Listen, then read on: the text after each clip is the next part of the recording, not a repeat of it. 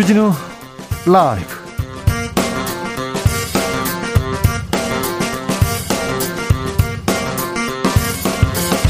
(2022년 1월 13일) 토요일입니다 아니요 목요일입니다 안녕하십니까 주진우입니다 민주당 이재명 후보 경제 대통령이 되겠다면서 경제 공약 집중하고 있습니다.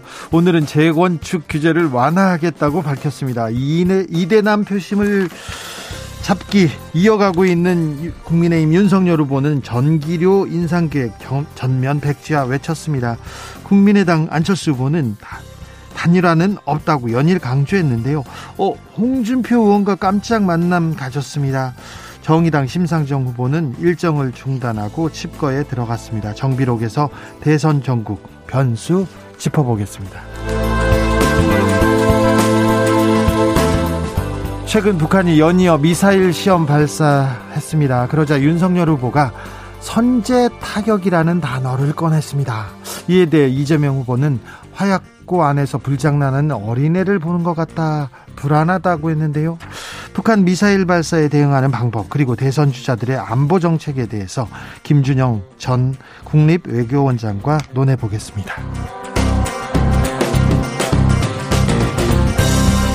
대선 50여일을 앞두고 여야 후보에게 돌발 변수 등장했습니다. 민주당에는 이재명 후보 변호사비 대납 의혹 제보자의 사망 소식 부검을 했더니 사인은 심장질환으로 밝혀졌습니다. 윤석열 후보는 부인 김건희 씨 통화 녹취록 공개 여부가 새로운 변수로 떠올랐는데요. 국민의힘에서는 악의적인 정치 공작이다 규정하고 법적 조치에 들어갔습니다. 김건희 씨 7시간 그 내용은 무엇이고 어떻게 취재했고 어떻게 반향이 생길지 김민아 기자와 알아보겠습니다. 나비처럼 날아 벌처럼 쏜다. 여기는 주진우 라이브입니다.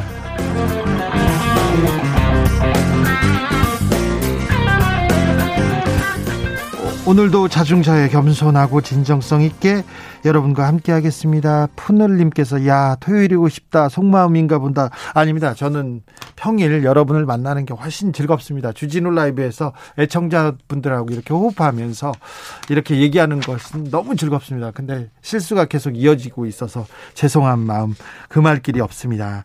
자 어디서 뭐 하면서 KBS 1라디오 주진우 라이브 듣고 계신지 알려주십시오. 어떻게 들으세요? 콩으로 들으세요? 유튜브로 들으세요? 또 라디오로 들으시는 분들 계시죠? 운전하시는 분들 많으시죠? 지역에 따라 주파수는 좀 다릅니다. 서울은 97.3MHz인데 여러분이 계신 지역 주파수도 알려주십시오. 자, 전 세계 통신원, 전국의 통신원. 자, 얘기 들어보겠습니다. 지역의 날씨도 알려주시고요. 오늘 정치 피로 한 방에 날려보낼 피로 회복 음료 드리겠습니다. 샵 9730 짧은 문자 50원, 긴 문자 100원이고요. 콩 으로 보내시면 무료입니다. 그럼 주진우 라이브 시작하겠습니다.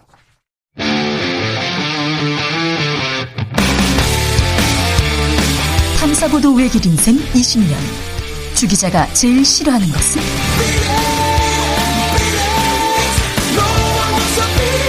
이 세상에서 비리와 부리가 사라지는 그날까지. 오늘도 흔들림 없이 주진우 라이브와 함께.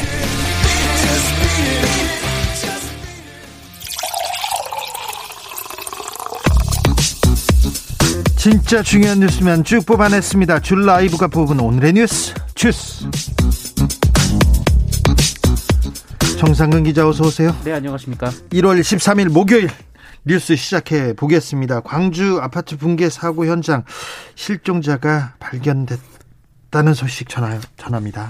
네, 광주 서구 아파트 붕괴 사고 발생 사흘째입니다. 아, 당국은 오늘 아침 9시 30분부터 수색을 재개했고 그 오전 중에 콘크리트 잔해 속에서 한 명의 실종자를 발견했다는 소식이 전해졌습니다. 어, 다만 아직까지 실종자의 생사 여부가 전해지진 않고 있습니다. 어, 당국은 어제 실종자 6명의 휴대전화 위치 추적을 한 결과 2명의 전화기가 전원이 켜져 있었고 어, 4명의 전화기는 전원이 꺼져 있었다라고 밝혔습니다. 어, 현장은 무너진 잔재물로 인해 접근이 어려운 상황으로 전해지고 있습니다. 영하의 날씨에 눈 소식 이어지고 있습니다. 마음까지 얼어 붙는데요. 무사 기원을 기원하고 있겠습니다. 기원합니다.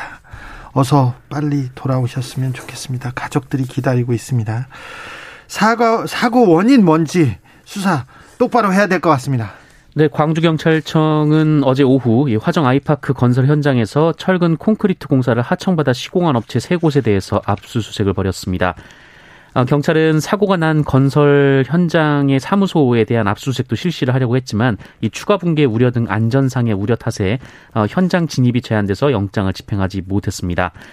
한편 붕괴된 아파트 처리 관련해서 이용섭 광주시장은 전문가의 안전 점검을 거쳐서 이 건물 전 건물을 전면 철거한 뒤 재시공하는 방안도 검토하겠다라고 밝혔고요. 또 일정 기간 광주시가 추진하는 사업에 현대산업개발 참여를 배제하는 방안도 검토할 예정입니다. 지난번 사고 때도 지자체 관리 감독 잘못됐다 이런 비판 많았어요. 이번에도 마찬가지입니다. 네, 붕괴 현장 아파트 신축 공사가 시작된 지난 2019년 5월 이후 광주 서구에는 소음, 비산먼지 등 민원이 386건이 접수가 됐으며 어, 이 중에 27건에 대해 과태료 부과 등 행정 처분이 내려진 것으로 알려졌습니다. 이 잦은 민원 그리고 행정 조치를 일종의 징후로 볼 수 있었는데도 지자체가 대응에 소홀해서 대형 사고를 막지 못했다 어, 이런 비판도 나오고 있는데요. 이용석 광주시, 장은 이 광주시 감사위원회에서 감독관청의 관리감독 부실 여부에 대해 특별 감사를 해서 문제가 확인되면 책임을 묻고 일벌 받게 하겠다라고 밝혔습니다. 문제가 확인되면 책임을 묻고 일벌 받게 하겠다. 문제가 확인이 됐습니다. 이용섭 광주시장도 책임이 있습니다. 일벌 100개도 중요한데 어, 사고 원인 정확하게 수사해서 지자체는 뭘 잘못했는지 똑바로 밝혀야 될 것 같습니다. 광주에서 이런 사고가 너무 이어지고 있고 인명 피해가 너무 큽니다. 아유 그런데 인천의 한 건설 현장에서도 또 노동자가 사망하는 사고가 발생했습니다. 네, 건설 현장에서의 사망 사고가 어, 정말 어제 오늘 문제는 아닌데요. 네. 어제 오전 9시 50분쯤 인천 연수구 송도 국제도시의 한 주상복합 아파트 건설 현장에서 어, 지하 4층에서 철제 구조물 해체 작업을 하던 50대 노동자가 구조물에 치이는 사고가 있었습니다. 어, 건물 기둥이 굳을 때까지 기둥 겉면에 씌워놓는 철제 원통이 있는데 이를 해체하는 과정에서 원통 일부가 떨어진 것으로 전해지고 있습니다. 현장에 있던 동료들이 심폐소생술을 시도, 했고 출동한 119 구조대가 바로 병원으로 옮겼지만 안타깝게도 사망했습니다. 아직 중대재해 처벌법 시행되기 전입니다. 2주 정도 남았습니다. 네, 그렇습니다. 그런데 너무 많은 노동자들이 죽어요. 맞습니다. 지난 2018년 이 건설 현장에서의 사망 사고만 485명이었고요. 2019년엔 428명, 2020년엔 458명으로 매년 이 하루에 한 명 이상이 숨지고 있는 실정입니다. 6762님께서 없는 사람만 왜 죽어야 합니까? 하루하루 벌어서 먹고 사시는 분인데 추운 새벽에 나와서 힘든 일만 하고 그리고 가족이 있는 집으로 돌아가지 못하고 있습니다. 매일 하루 한 명 이상 숨지고 있습니다. 이거 좀 구조적인 문제, 이 근본적인 대책 내야 됩니다. 코로나19 상황 살펴보겠습니다. 네, 오늘 코로나19 신규 확진자 수는 4,167명이었습니다. 어제보다 200여 명 정도 줄었고요. 지난주 목요일에 발표된 확진자 수와 비교하면 42명이 많습니다. 어, 다만 해외 유입 확진자가 391명이나 돼서요. 또다시 역대 최다 수치를 기록했습니다. 아, 미국에서 온 확진자만 265명이었고 아, 미국 라스베이거스, 어, 라스베이 거스에서 열린 이 국제 전자제품 박람회 참석자 다수가 집단 확진 판정을 받았습니다. 예. 어, 위중증 환자는 701명으로 연일 감소세고요. 중증 병상 가동률은 38.9%로 30%대로 내려왔습니다. 사망자는 44명입니다. 대선 주자들 오늘도 열심히 달려다니네요. 네, 이재명 후보는 오늘 노원구 재건축 추진 아파트 주민들과 간담회를 갖고 재건축 규제 완화를 시사했습니다. 이재명 후보는 노후 아파트 문제에 많은 고통을 받으신 것 같다라면서 강남 지역은 70년대에 지어져서 재건축이 허용됐으나 강북 지역은 80년대라 대상이 아니었고 그 후 안전진단 대폭 강화로 봉쇄된 것 같다라고 평가했습니다. 문재인 정부와는 다른 부동산 정책 내놓고 있습니다. 윤석열 후보는 오늘 소방공무원 정신 건강을 위한 지원을 늘리겠다라고 약속했고요. 예. 내각제의 요소가 가미된 대통령 중심제라는 헌법 정신에 충실하게 정부를 운영하겠다라고 밝혔습니다. 각 부처 장관에게 전권을 부여하되 결과에 대해 확실하게 책임지도록 하는 분권형 책임장관제 도입을 약속했습니다. 한편 양측은 오늘 이 설 연휴 전에 국정 전반을 주제로 양자 TV 토론을 하기로 합의했습니다. 양자 TV 토론이요? 안철수 후보 쪽에서는 불만이 많겠네요. 네, 안철수 후보 측은 이에 대해서 기득권 야합이라며 3자 구도를 막으려 치졸한 단합을 하는 것이다라고 주장했습니다. 어, 이어 두 후보의 3자 TV 토론을 제안하기도 했습니다. 네. 윤석열 후보가 소방 공무원 정신 건강을 위한 지원 늘리겠다고 이렇게 약속했는데 지금이라도 민주당하고 국민의힘하고 약속을 빨리 해서 대선 전이라도 이런 정책은 좀 아, 통과됐으면 하는 생각이 있습니다. 심상정 정의당 후보는 오늘 모든 일정을 중단했습니까? 네, 어젯밤 공지를 통해서 일정 중단을 선언했습니다. 어, 후보가 숙고에 들어갔다라고만 밝혔는데요. 어, 일정 중단의 배경이나 향후 계획에 대해서는 언급하지 않았습니다. 어, 심상정 후보는 지지율이 5% 선을 넘지 못하고 정체된 상황을 돌파하기 위해 선대위 쇄신 및 개편 방안을 검토 중인 것으로 전해졌습니다. 사실 이런 고민이 컸어요. 네, 심상정 후보는 어제 오후 한국기자협회 초청 토론회에서 낮은 지지율에 대해서 대안으로서 국민에게 믿음을 드리지 못하고 있다라면서 답답하고 많은 고민이 된다라고 토로했습니다. 집거에 들어갔습니다. 사퇴하는 건 아니죠? 네, 당내 관계자들과도 연락이 안 되는 것으로 전해졌지만 사퇴설에 대해서는 당에서 선을 긋고 있는 상황입니다. 정의당은 선대위 해체하기로 했습니까? 네, 정의당 선대위는 오늘 주요 보직자들의 총사퇴를 결의했습니다. 음. 어, 여영국 대표, 장혜영 정책위 의장, 이동영 수석 대변인 등은 어, 3요인 회의를 열고 현재 선거 상황의 심각성을 인식하고 선대위원장을 비롯한 선대위원이 일괄 사퇴하기로 뜻을 모았다라고 밝혔습니다. 네, 여기서도 선대위를 해체하고 또 다시 만드는군요. 이재명 후보의 변호사비 대납 의혹을 주장한 분 어, 사인이 지병으로 밝혀졌습니다. 네, 이재명 민주당 후보의 변호사비 대납 의혹을 주장한 이모 씨는 그제 장기 투숙 중인 모텔에서 숨진 채 발견됐는데요. 경찰은 시신 부검 결과 타살 및 극단적인 선택 가능성이 없는 것으로 추정된다라고 밝혔습니다. 어, 국립과학수사연구원은 고인의 사인을 대동맥 박리 및 파열로 봤는데요. 어, 이는 주로 고령, 고혈압, 동맥경화 등 기저질환에 의해 발생 가능한 심장 질환으로 어, 고인이 평소에 중증도 이상의 관상동맥 경화 증세가 있었고 어, 심장이 보통 사람의 두 배 가까운 심장 비대증이 있었다라고 밝혔습니다. 야당에서 국민의힘에서는 뭐 이재명 후보한테 간접 살인이다 이렇게 공세를 취했는데요. 네, 오늘 고용진 민주당 선대위 수석 대변인은 윤석열 후보가 직접 이 망자의 죽음을 이용한 흑색 선전에 대해 사과하라고 주장했습니다. 아, 특히 김기현 원내대표가 어제 SNS에 간접살인이라고 주장한 것에 대해서, 대해서 이 정치의 금도를 넘어섰다라고 주장했고요. 이 곽상원 선대위 대변인도 안철수 후보가 죽음의 기획자와 실행자가 있다라고 주장한 데 대해서도 구태 정치를 태연자 약하게 답습했다라고 반박했습니다. 국민의힘에서는 김건희 씨 녹취록 이거 방송하면 안 된다. 방송 금지 가처분을 신청했어요. 네, 국민의힘은 오늘 서울의 소리 기자와 윤석열 후보 배우자 김건희 씨의 통화 녹음 파일과 관련해서 악질 정치 공작이라고 규정하며 이 서울의 소리로부터 녹취를 넘겨받아 보도를 준비 중인 것으로 알려진 MBC를 대상으로 방송 금지 가처분을 신청했습니다. 네. 어, 또한 해당 방송의 선거법 위반 여부에 대해서도 선관위의 유권 해석을 요청하기로 했는데요. 이 권영세 선거대책본부장은 오늘 오전 기자들과 만나서 아주 비열한 정치 공작 행위라고 주장했습니다. 어, 김재원 클린 선거 전략본부장은 사적인 대화라고 말했고요. 이 김건희 씨가 자신을 도와주려는 사람으로 알고 속 편하게 이야기를 한 것이라면서 그것을 모아서 악의적으로 편집했을 것이고 제3자에게 사실상 팔아먹은 것이다라고 주장했습니다. 비열한 정치 공작이라고 하는데 음 악의적으로 제3자한테 팔아먹었다고 하는데 돈을 받지는 않은 것 같은데요. 서울의 소리에서는 문제 없다고 합니다. 이 문제에 대해서는 잠시 후에 김민아 기자하고 김건희 씨 7시간 아, 과연 어떤 취재, 어떤 내용이 담겨 있는지 좀 알아보겠습니다. 대검찰청에서 정치권의 대검 방문, 항의 방문 이제 오지 마라 이렇게 얘기했습니다.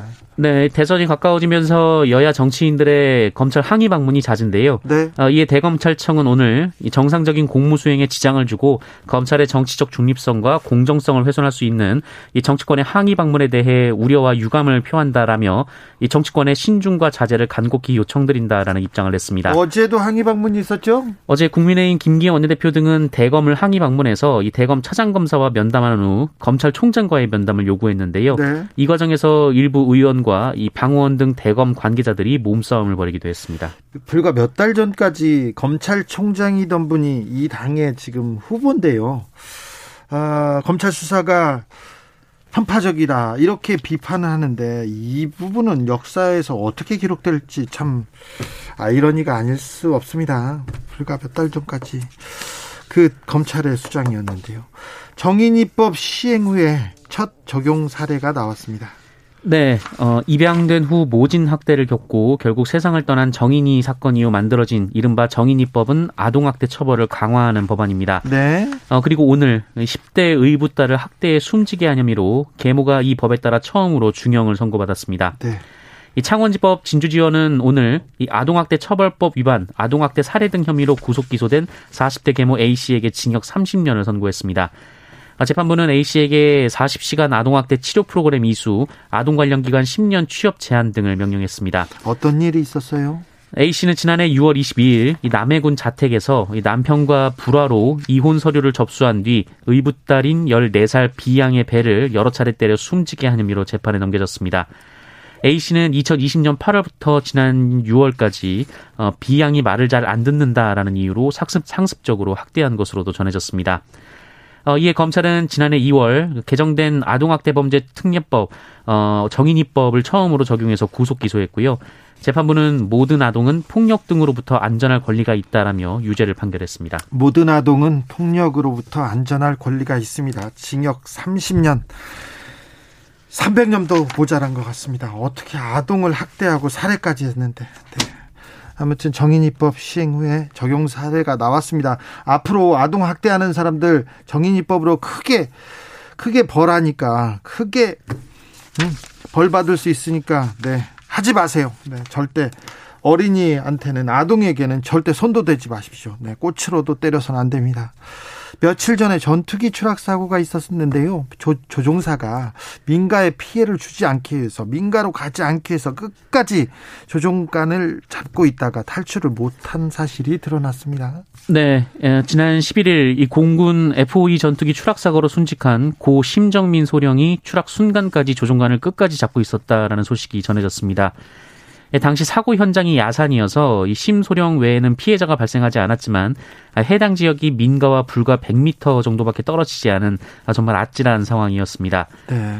어, 공군은 오늘 심정민 소령이 다수의 민가를 회피하기 위해 탈출을 시도하지 않고 이 조종관을 끝까지 잡은 채 야산에 충돌한 것으로 판단하고 있다라고 밝혔습니다. 예, 공군에 따르면 사고 전투기는 이날 오후 1시 43분 이 수원 기지에서 정상적으로 이륙했으나 어, 이륙 후 양쪽 엔진에 화재 경고 등이 떴다라고 합니다. 네. 어, 이에 심정민 소령은 긴급 착륙을 위해 수원 기지로 선회했으나 이 조종 계통 결함이 추가로 발생을 했고 어, 이에 이젝션 그 탈출을 두 번 외치면서 비상 탈출 의사를 표명했다고 합니다. 하지만 항공기 진행 방향에 다수의 민가가 있어서 이 비상 탈출을 외치고도 끝까지 나오지 못했다라고 하는데요. 어, 결국 안타깝게도 심정민 소령은 순직을 했습니다. 네. 어, 심정민 소령은 지난 2016년 임관했고요. F5를 주기종으로 5년간 임무를 수행하며 기량을 쌓아온 전투조종사입니다. 예, 학생 조종사 시절부터 비행 훈련을 우수한 성적으로 수료했고 이 전투 조종사로서 기량도 뛰어났으며 어, 지난해 11월에는 호국 훈련 유공으로 표창을 수상할 만큼 모범적인 군인이었다고 합니다. 아이고 결혼한 지 얼마 안 됐어요. 네, 결혼 1년 차인 신혼부부였는데요. 어, 고인의 연결식은 내일 오전 9시 수원 제10 전투비행단에서 부대장으로 엄수가 됩니다. 고인의 유해는 국립대전현충원에 안장될 예정입니다. 고인의 명복을 빕니다. 주스 정상근 기자와 함께했습니다. 감사합니다. 고맙습니다.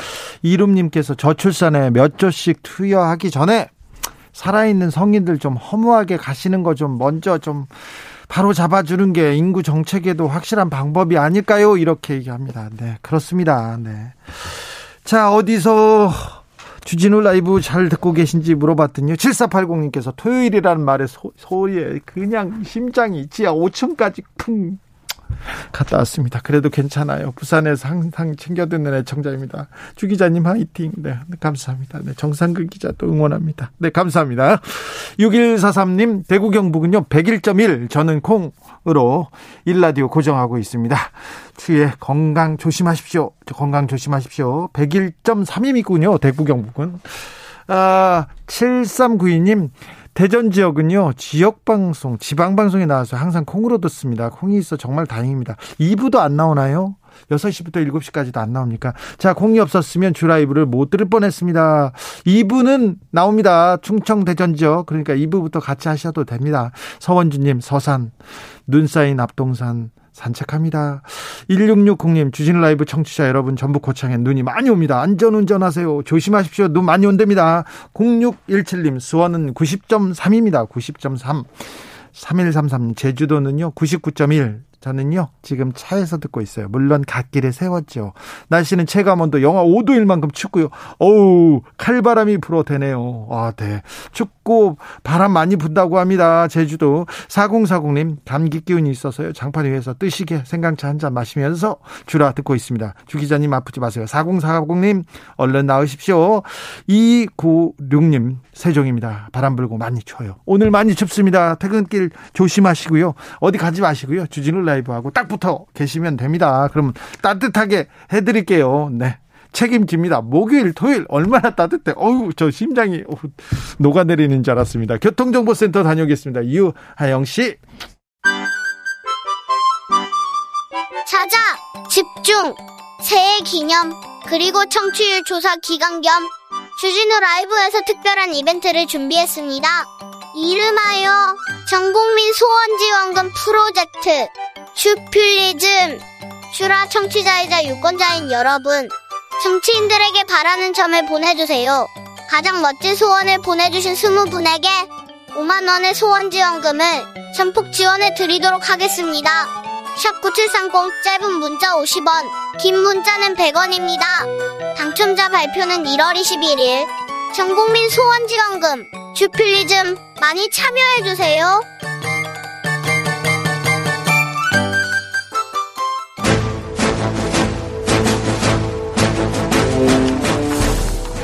오선의 지혜와 품격으로 대한민국 정치를 이끈다.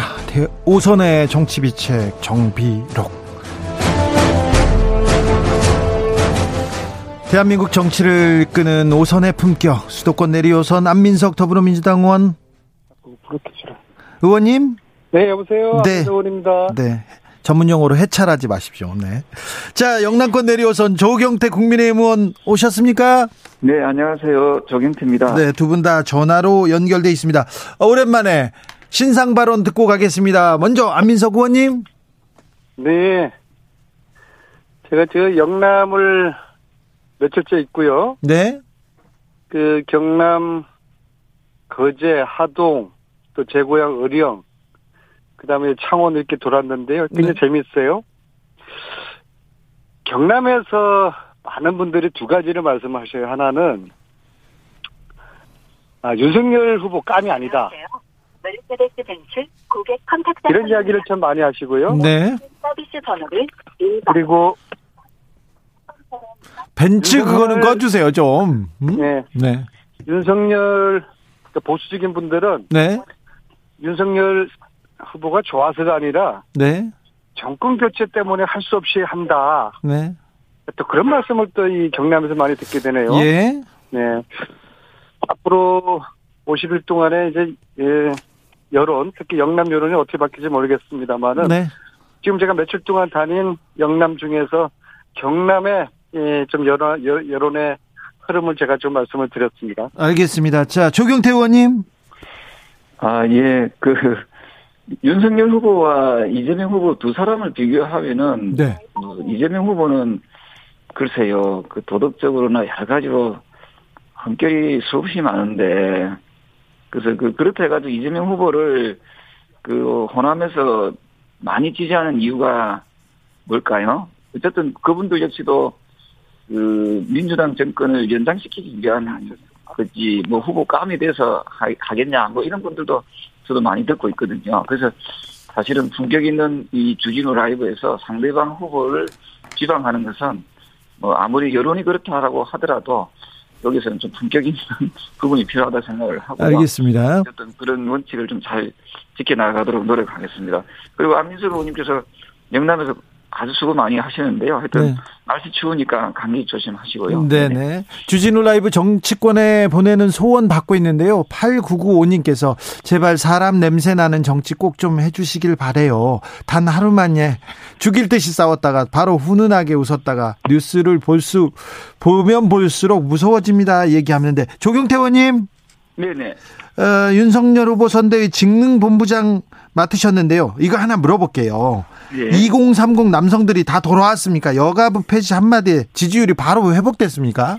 어, 저희 내부적으로 분석하기로는 그 젊은 20대, 특히 20대의 그, 그 남성 세대들이 그 다른 연령보다도 훨씬 높은 그 지지 윤석열 후보 지지로 좀 돌아서고 있는 걸로 파악하고 있거든요. 네. 그래서 그 여성가족부 폐지 부분에 대해서 확실하게 확실히 좀 긍정적인 반응이 좀 많이 있는 것 같다는 생각을 하고 있습니다. 이 부분에 대해서는 안민석 의원 할 말 많습니다. 네, 먼저 저 직능본부장 되신 거 축하하고요. 제가 지난 대선에서 직능본부장을 했으니까 그 그러네요. 제가 좀 따로 좀 자문을 해드리겠습니다. 이게 시간이 많이 걸리는 근데 다 이제 사람들 만나서 각 그 직종별로 지지 끌어내고 사람들 마음 모으는 건데 아, 조금 너무 좀 늦게 정영재 의원님이 맡으셔서 아쉬운 감은 있는데 어쨌거나 앞으로 남은 기간 열심히 잘 하시기 바라고요. 지금 윤석열 후보가 그 지금 이 아마 이제 이대남 표를 얻기 위해 가지고 여가부 폐지 말씀하셨잖아요. 이것은 이제 소위 말하는 이제 갈라치기 전략인데 어, 남 20대 남성들의 불평등 또 여성들의 불평등 이런 불평등 문제를 이 정치권에서 우리 기성세대들이 잘 그 이거를 해결을 하고 통합적으로 문제를 풀어야 될 텐데 이렇게 갈라치기 해서 표를 얻겠다는 거 유감이고 별 확장력은 없을 겁니다. 네. 그래서 좀 뭐 갈등과 분열, 갈라치기 정치보다는 좀 통합의 정치를 보여주시면 좋겠고 윤석열 후보가 아마도 제가 생각할 때는 뭐 그분은 뭐, 뭐 여가부의 역할이 뭐 하는지 그런 것에 대한 그동안 좀 이해도가 좀 부족하신 것 같은데 아마도 이준석 대표의 비단 주머니 속에서 나온 거 아닌가 그런 생각이 드는데요. 네. 어, 이준석 후보도 우리가 정치의 본령이 갈등과 분열이 아니라 통합을 시키는 건데 이준석 후보께서도 좀 더 좀 승태를 좀 하시고 좀 숙고를 해주셨으면 좋겠습니다. 이런 식으로 자꾸 갈라치기 정치를 비단 주머니에서 꺼내는 거 별로 뭐 바람직하지도 않고 아주 불편합니다. 조경태 의원님, 저기 네. 윤석열 후보가 지금 이준석 대표하고는 잘 화합하고 있죠. 이제는 뭐 갈등 이런 얘기 안 나오죠? 네, 조금 전에 그 이준석 대표 측에서 전화가 왔습니다만은 그 이 대표가 지금 울산을 지금 돌고 어, 계시더라고요. 네. 어쨌든 그 어제도 제가 같이 만나서 얘기도 나눴습니다만은 이제는 좀 한마음으로 해서 네. 어, 본인도 상당히 좀 협조해하는 그런 어, 모습이고요. 흡족해 합니다. 그런데 조경태 의원님, 윤석열 네. 후보가 이준석 스타일로 선거에 나서기 시작했다. 지금 이대남한테 집중 공략, 공략을 하면서 오히려 여자들은 좀 여성표는 좀 소외되는 거 아니냐 이런 얘기도 나오는데 이 부분은 어떻게 보시는지요? 그래서 여성분들도 그 공정한 그 어떤 그 방식에 의해서 할당제 없이 그, 어, 그 취업이 되고 또 어떤 여러 가지 선발이 되는 걸 원하, 많이 원하고 있습니다. 여성분들도 특히 젊은 여성분들이 상당히 이 그 자기들이 이 그 특별히 대접받는 부분에 대해서 그렇게 좋아하지 않습니다. 그런 부분에서는. 그래서 저는 그, 그 윤석열 후보가 남성 여성을 따지는 것이 아니라 예, 공정과 상식 상식을 통해서 어쨌든 그, 그 행정을 집행해 나가겠다는 그런 의지로 어, 저는 어, 받아들이고 싶고요. 네네. 그래서 최근 그 문재인 정권 들어와서 상당히 페미니즘이 좀 많이 그 있었다라고 하면은 그 부분을 없애고 여성 남성분들이 공히 그 대한민국 국민으로서 저는 공정과 어, 좀 상식적인 그런 그 인사가 이루어질 수 있도록 하겠다는 것이 저는 윤석열 후보의 의지로 그렇게 받아들이고 있습니다. 조경태 의원님, 윤석열 후보님, 페미니즘을 없애자. 페미니즘이 잘못된 건 아니지 않습니까? 그게 지나치게 그 여성 여성을 이제 그 남성 우월주의에 대해서 동의하지 않잖아요. 우리 두 분께서도 마찬가지 여성 우월주의에 대해서도 어 저희 뭐 상당히 좀 경계해야 될 부분들이 많이 있거든요. 그래서 남성 여성을 어 서로 우위에 놓지, 놓지 말고 네. 서로가 어그 같은 그, 그, 그 공동체의 인식을 가지고 접근해서 이제 그래서 더 이상은 네. 윤석열 후보가 만약에 집권을 하게 되면은 저 역시도 더 이상은 젠더 젠더 갈등이 네. 어, 빚어지지 않도록 하는 그런 행정을 펼쳐 나가야 된다 그런 입장입니다. 조경태 의원님 하나만 묻겠습니다. 문재인 정권이 페미니즘 정권이었습니까? 저는 그 한 가지만 예를 들겠습니다. 네. 그, 그, 그 중소기업에 지원하는 그 사업, 여러 사업 쪽에 보면은, 어, 정말 놀라웠던 게 그 가점제를 주는 게 있더라고요. 그게 보면은 그 여성 가점제가 있고 또 장애인 가점제가 있고 또 몇 가지가 있었는데 네. 장애인 가점제 이런 부분에 대해서는 그 단호하게 이제 그런 걸 없애는 식으로 가, 가 면서 여성 가점제에 대해서는 그, 그대로 살려주는 그런 정책이 있거든요. 그래서 이런 부분이 아니 청년 청년 사업가에는 여성 청년도 있지만은 사업가도 있지만 남성 청년 사업가도 있지 않습니까? 예? 이 부분 왜 여성이라는 이유로 좀 더 대우해주고 그 하게 하느냐 이렇게 대한 그 20대 30대 젊은 청년들의 그 불만들이 되게 많거든요. 네. 그래서 이런 그 특별히 어그 어떤 다른 성에 대해서 특별히 어, 예우하고 대접하는 그런 그 가점제 또는 할당제는 저는 이제 폐기돼야 된다 이런 생각입니다. 3473님께서 저는 20대 여성입니다. 그래서 그런지 요즘 데이트 폭력과 안전 이별, 스토킹이라는 단어가 매우 슬프고 가깝게 다가옵니다. 무섭다는 분들도 많, 많습니다. 피해자의 입장에서 피해자의 인권이 잘 지켜지는 안전한 법 제도가 제정되어서 나중에는 그 법들이 필요 없어지는 날이 하루빨리 오기를 바랍니다. 이렇게 얘기해 주셨습니다. 안민석 의원님한테 묻겠습니다. 네. 김건희 씨가 계속해서 어, 이력서나 뭐 다른 얘기로 그리고 이준석 대표가 계속 윤석열 후보하고 갈등하고 김종인 전 비대위원장도 이렇게 어, 갈등하고 그런 시간이 2주 이상 이어졌는데 왜 이재명 후보의 지지율은 박스권에 갇혀 있는 겁니까? 어, 사실 고민이죠. 예. 음, 35% 박스권을 깨고 이제 40%대로 진입을 해야 되는데 네.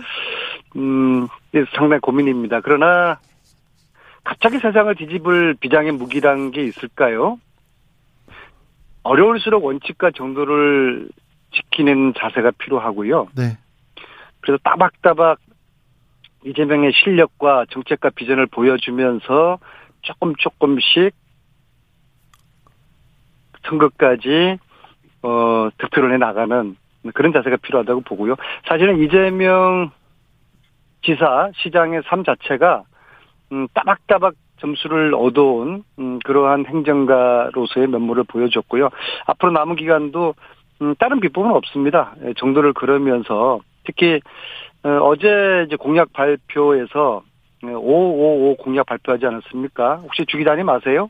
뭔지? 네, 네, 들었죠. 네, 세계 5강, 국민소득 5만 불, 코스, 코스피 5천, 이렇게 음. 제시했는데요.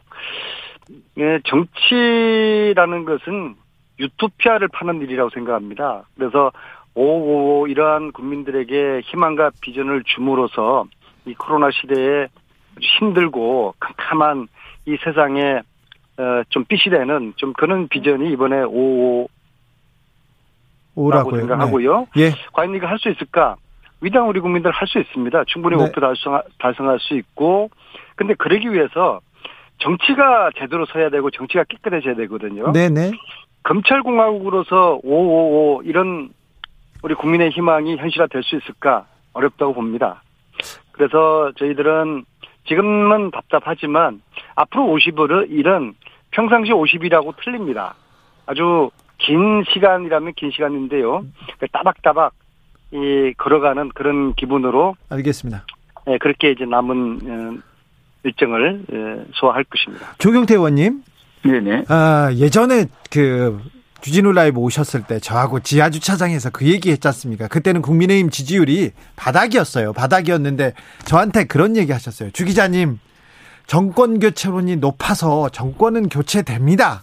저한테 계속 저는 확신합니다 이렇게 얘기했는데 그 생각이 아직도 어, 계속되고 있습니까?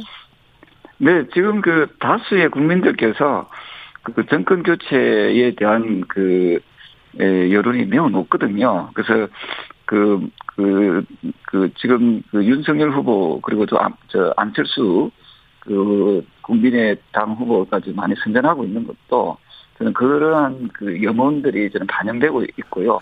반면에 그 이재명 후보는 어, 좀 안타깝게도 박스권에 계속 갇히는 것은 이재명 후보 개인의 어떤 그런 부분도 있겠지만 정권 교체라는 그런 대다수 국민들의 연환이 저는 그 이런 식으로 좀 표현되고 표출되고 있다는 그런 입장이고. 저는 자, 이렇게 예, 네. 문재인 정권 그래 문재인 정권 잘 못했다. 나 정권 교체 원한다. 그런 사람들이 많아요. 그런데 저쪽을 봤더니 국민의힘 윤석열 이게 준비가 돼 있는 것과 비전이 뭔가 정책이 뭔가 모르겠다. 이런 사람도 많습니다. 그 제가 아까 말씀드렸던 여, 성가족부 폐지 이런 부분은 상당히 그 좋은 공약 중에 하나라고 보고 여성가족부 폐지가 그러면 지금 윤석열 후보의 대표 공약이 되는 겁니까? 이제 이제 앞으로 계속 네, 네, 나, 나올 겁니다. 예. 그리고 그 다음에 네. 이제 공약을 떠나갈 공약은 사실은 뭐 정치하는 분들 특히 대선 주자들 공약 제대로 지키는 대선 주자 몇 퍼센트 되겠습니까? 그래서 저는 그것 그것도 중요하지만 공약은 별로 안 중요하고 공약도 중요하지만 네. 근데 이제 정권을 잡았을 때 잘해야 네. 된다는 거죠. 예. 정권을 잡았을 때 못할 경우에 만약 우리 국민의 힘이 정권을 잡아가지고 5년 동안 못했다면 저는 정권 내줘야 된다고 생각합니다. 아니 그래서 탄핵 당했잖아요. 아니 그러니까 그런 그런 그런 식의 이야기죠. 그냥 민주당 정권이 잘하면은 한 번 더 하고. 아하. 예. 또 민주당 정권이 못하면은 이제 그 네. 정권은 그 그래서 국민들의 그 두렵다는 것을 보여줘야 한다는 겁니다. 그래서 헌법 제1조 2항에 보면은 모든 권력은 국민으로부터 나온다 있지 않습니까? 예. 그래서 저는 대통령도 그 잘못하면은 그 정권이 잘못하면은 항시라도 바뀐다는 그런 모습을 보여주게 되면은 네. 저는 정치인들도 상당히 어, 국민들을 의식하게 되고 국민들을 진정한 국민들을 위한 그런 정치를 펼쳐 나갈 것이다 이러고 봅니다. 알겠습니다. 안민석 의원님 지금 부울경 이렇게 돌아 돌아다니고 있는데 그 바쁜 과정에서도 김건희 재발 방지법 발의하셨네요. 이거 뭡니까? 자, 이번 대선이 특이한 게요. 예. 대통령 후보도 아닌 김건희라는 이름이 이번 대선을 좌우하는 김건희 대선이 되고 있어요. 어, 여기서 질문 하나 하겠습니다. 네네. 김건희 씨 의혹이 계속 나, 오고 있고 뭐 계속 또 또 또 나온다고 합니다. 그런데 김건희 씨 의혹이 이번 대선에 결정적인 영향을 미칠까요? 지지율에 큰 영향을 미치지 않는다는 사람도 있는데요. 지금 어, 저는 좀 생각이 틀린데요. 예. 어, 이제 시즌 1과 지금 시즌 2로 지금 들어가고 있는데요. 시즌 1은 지금 이제 마쳤는데요. 그동안 이제 줄리 논란, 줄리 의혹, 그 다음에 허위 이력, 그, 이 국면에서 지지율이 상당히 요동을 쳤어요. 아, 윤석열 예. 후보가 그 10%가 빠지고, 물론 그것이 빠진 것이 안철수라는 이제 저장 탱크로 흘러 들어갔지만요. 그래서 시즌 1에서는, 어, 마무리되는 거 했더니 마무리되는 거 했더니 어 김건희 씨의 7시간 녹취 이걸로 이제 김건희 시즌 2가 지금 시작되는 것 같습니다. 그러니까 국민의힘에서 이걸 길을 쓰고 지금 막으려고 하고 있지 않습니까? 아마 가처분 신청도 냈던 것 같은데요. 네, 냈습니다. 그럴수록 이게 판이 커져 버렸어요. 도대체 이게 어떤 내용이 있길래 뭐가 그렇게 두렵길래 이걸 길을 쓰고 이렇게 막으려고 할까?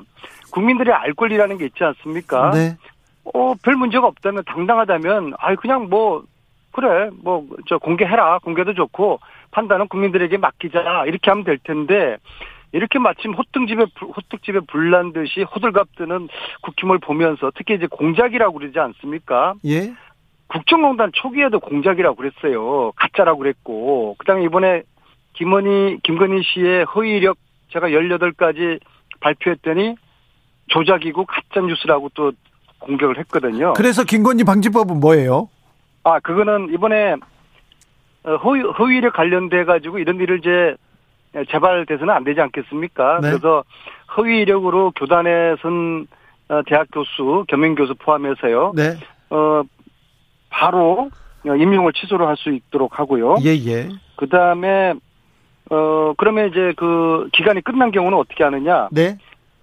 경력증명서 발급을 금지하고 예. 또 그 동안에 받았던 급여 어, 급여를 환수하도록 하고요. 마지막으로 어, 이런 허위 경력자 같은 경우에 영원히 교단에서 퇴출할 수 있도록 하는 그런 내용을 담은 대한민국의 예, 공정을 바로 세우는 네. 그런 법입니다. 알겠습니다. 1407님께서 지금은 대장동 대선입니다. 김건희 씨 관심 없어요 얘기하고요. 9227님께서는 김건희 씨 녹취록 공개를 국힘이 왜 이렇게 막는 걸까요? 내용을 알고 있나요?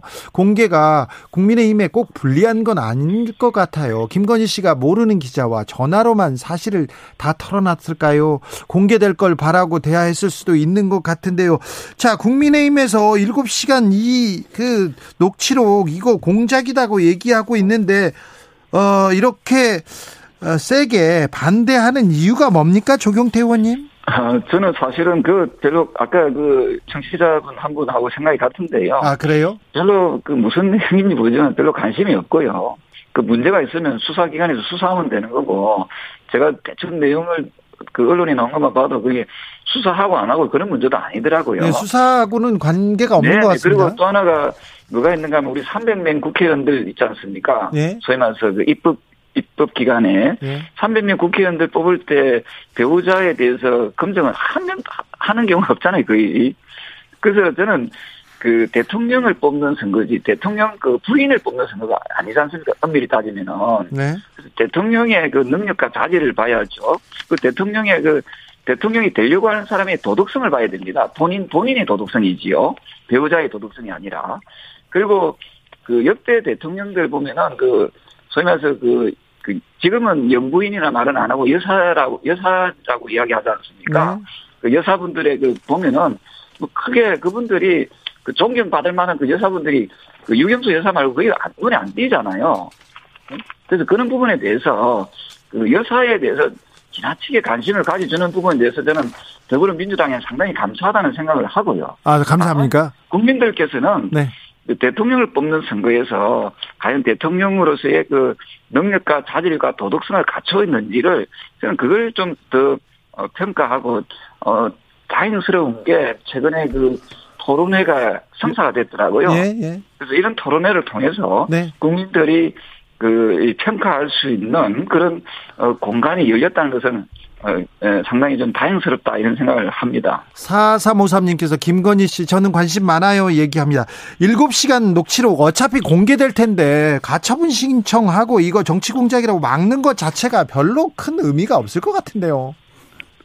글쎄요, 저는 그, 그 부분에 대해서 자꾸 그 정치권에서 논의하는 것 자체가 예. 그만큼 그, 그, 본 후보들이 자신이 없으니까, 더불어민주당의 후보, 그 당사자에 대한 자신감이 없으니까 자꾸 부인에 대해서 네. 물고 늘어지는 거 아닌가 생각이고요. 알겠습니다. 하나만 더 물어볼게요. 네. 역설적인 표현입니다만, 네. 그만큼 윤석열 후보 본인에 대해서는 그만큼 깨끗하다는 것을 저는, 어, 그, 나타내고 있지 않는가, 아, 이렇게 보고 있습니다. 알겠습니다. 네. 부인은 좀 그렇든. 뜨거운 감자가 돼 버렸으니까 이것을 피하고 싶은 거죠. 자 여기서 조경태 의원한테 제가 하나만 더 묻겠습니다. 네네. 김건희 씨 관련된 허위 이력 의혹은 윤석열 후보가 강조해왔던 공적과 공정과 상식하고는 조금 거리가 좀 있죠. 네, 그래서 그 제, 저도 그때 소신 발언을 했습니다만 문제가 있다면은 그 제대로 바로 잡아야 되는 거 아니겠습니까? 네. 그 이런 부분에 대해서는 이미 그 검찰총장 선임할 전에 있었던 일이지 않습니까? 네. 그러면은 제가 그 더불어민주당과 청와대에 이야기하는 게 뭐냐면은 네. 우리가 인사검증할 때 그 사람을 쓸 때 말입니다. 검찰총장이든 장관이든 쓸 때 가족 친지까지 다 살피거든요. 그럼 그때는 문제가 있었으면은 그분을 갖다가 그 검찰총장으로 선임을 해서는 안 되는 거지요. 자. 그래서 그리고 또 하나가 뭐가 있는가 하면은 그일 경력이라고 하는데 그게 범죄로 이어지는 부분이라면은 저는 당연히 그 그 처벌 받아야 된다는 입장이거든요. 안민석 의원님. 네, 허위금 경력은 업무 업무 방해 부분도 있지만은 그 경력으로 교단에 섰고 급여를 받은 부분은 사기죄거든요. 이것은 어, 법률가들의 이야기에 의하면은 공소시효가 10년이니까 어, 사기죄로 수사를 받아야 되는데 지금 어, 봐주기 수사하고 있는 거 아니겠어요? 예, 아마 이게 정경심 그 교수가 받았던 또 조국 교수가 받았던 그런 수사의 반의 반 정도 반의 반이 아니라 10분의 1 정도라도 수사가 됐더라 그러면은 이미 어, 이 김건희 씨는 어 이미 지금 그 검찰에 불려갔어야 되는 것이고요. 1142님께서 네, 그래서 이제 이것을 윤석열 후보가 법적으로 문제가 없다라고 하면서 이미 쉴드를 쳐버린 것이죠. 자, 음. 1142님께서 인사검증이라는 이유와 국민의 알 권리라는 이유로 대통령 후보의 아내 개인정보를, 어, 공개 요청한다는 것은 언론, 어, 언론중재법을 진행하려는 민주당의 입장과 상충되는 것 같습니다. 이런 얘기도 하셨고요. 8897님. 여당은 야당일 때 마음으로, 야당은 여당일 때 마음으로 상대방을 이해하고 트집자집을 알고 잘한 것은 칭찬하는 공생의 정치 소원합니다. 9193님 정치인들에게 바랍니다. 말만 하는 마우스 정치 말고 실천하는 액션 정치 보여주세요. 이렇게 얘기합니다. 자, 액션 정치 보여주세요. 안민석 의원님. 아까 이제 조영태 의원님께서 어, 김건희 씨에 대한 그런 이제 나름대로의 그 변호를 하셨는데요. 그러면 왜 저이 7시간 녹취 이것을 이렇게 필사적으로 막으려고 하는지 그럴수록 국민들은 더 궁금하지 않습니까? 조경태 의원, 조경태 의원은 안 맞고 싶은 것 같은데요. 네, 어떤 내용이 하자는 건데 네, 이게 이렇게 저 두려울까 그런 생각이 들고요. 공개하도록 하고요. 판단은 국민들 몫으로 그냥 남기면 되는 것이고요. 무엇보다도 국민들의 알 권리라는 게 있지 않습니까? 그 다음에 대통령 후보의 부인, 뭐, 뭐, 영분이로 하든 여사로 하든 그분에 대해서 그분이 아무, 어떤 사람이나 막 살아온 인생 그런 분이 대통령 후보의 그 부인이 되는 거 국민들이 원할까요? 안민석 의원님, 알겠으니까요. 알겠으니까. 그렇게 그거 뭐 아무, 아무나 돼도 괜찮다. 상관없다 그런 식의 이야기는 제가 동의하기가 어렵네요. 아, 민석 그렇게 생각하지 않을 겁니다. 안민석 의원님의 액션 정치 물어봤습니다. 자, 액션 정치.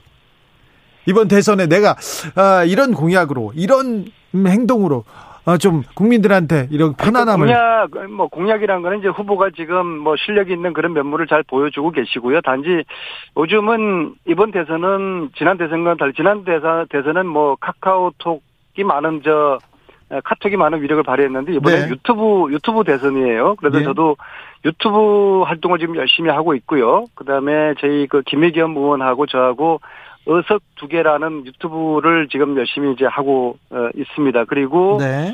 어, 저는 예, 정치는 발로 하는 것이다. 그래서 어, 영남의 어려운 지역을 뭐 열심히 하면서 배그 배그 종구하는 그런 자세로 예. 어, 이번 주에도 토요일까지 제가 피케 지역에 머물 계획을 지금 실행하고 있습니다. 조경태 의원님의 액션 정치 일러주십시오. 네, 선대위 직능본, 그, 직능본부장까지 맡으셨어요? 감사합니다. 저는 우리 사회의 그 사회적 약자분들을 보호하고 또 지켜내고 그분들의 권익을 좀 더 신장시켜내는 어, 그런 어, 정치 정책을 펼쳐 나가고 싶고요. 그리고 또 음. 올해는 제발 코로나로부터 벗어나는 그래서 우리 모든 국민들이 건강과 생명이 지켜지는 그런 한 해가 될 수 있도록 최선의 노력을 다하고요. 또한 그 청취자분께서 말씀하신 그 데이트 폭력에 대해서도 제가 관심을 계속 가지고 있거든요. 네. 데이트 폭력으로 인한 그 살인자가 발, 살인이 발생할 경우에는 해당 남자 역시도 저는 법정 최고형까지 해서 그 데이트 폭력은 이 땅에 더 이상 발붙이지 못하도록 하는 것을 저는 우리 후보에게 강력하게 저는 그 요구할 그런 계획이 있습니다. 그래서 네네. 우리 사회가 더 이상 그 이러한 그 야만적인 사람들 이 이 공존하는 그런 사회는 돼서는 안 되거든요. 그래서 저는 올해만큼은 우리 국민들이 어, 작년보다는 훨씬 더 안전하고 더 잘 살고 또 희망이 있는 그런 한 해가 되길 진심으로 바랍니다. 그런 네. 정치를 하겠습니다. 알, 알겠습니다. 안민석 의원님 더 할 말 있습니까? 네, 아닙니다. 그 지금 그 추경 30조 처리하겠다고 저희 당에서 계획을 세우고 있는데요. 네. 어, 야당도 합의를 해주시길 바라고요. 저는 무엇보다도 지금 자영업자들을 지원하는 특단 대책이 필요하다고 봅니다. 그래서 어, 저희들이 지금 어, 마련한 한국형 PPP라는 거 먼저 어, 자영업자들에게 어, 돈을 빌려주고 예. 그 돈에서 임대료라든지 그리고 인건비를 지불할 수 있도록 네. 그리고 그것은 에, 갚지 않아도 되는 네. 그러한 한국형 PPP 네. 에, 이것을 시급하게 도입하기를 바랍니다. 알겠습니다. 야당도 좀 도와주시면 좋겠습니다. 안민석 조경태 정비록이었습니다. 두 분 감사합니다. 네, 수고하십시오. 네, 저희는 6시에 2부에서 뵙겠습니다.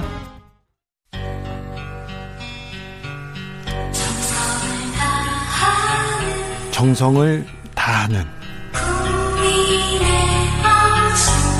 국민의 방송 KBS 주진우 라이브 그냥 그렇다고요. 주진우 라이브 2부 시작했습니다. 지역에 따라 2부부터 들어오신 분들 계시죠? 잘 오셨습니다. 어서 오십시오. 편히 자리에 앉으시고요. 못 들은 1부는 방송이 끝난 후 유튜브에서 주진우 라이브 검색하시면 들으실 수 있습니다. 라디오 정보센터 다녀오겠습니다. 정안나 씨.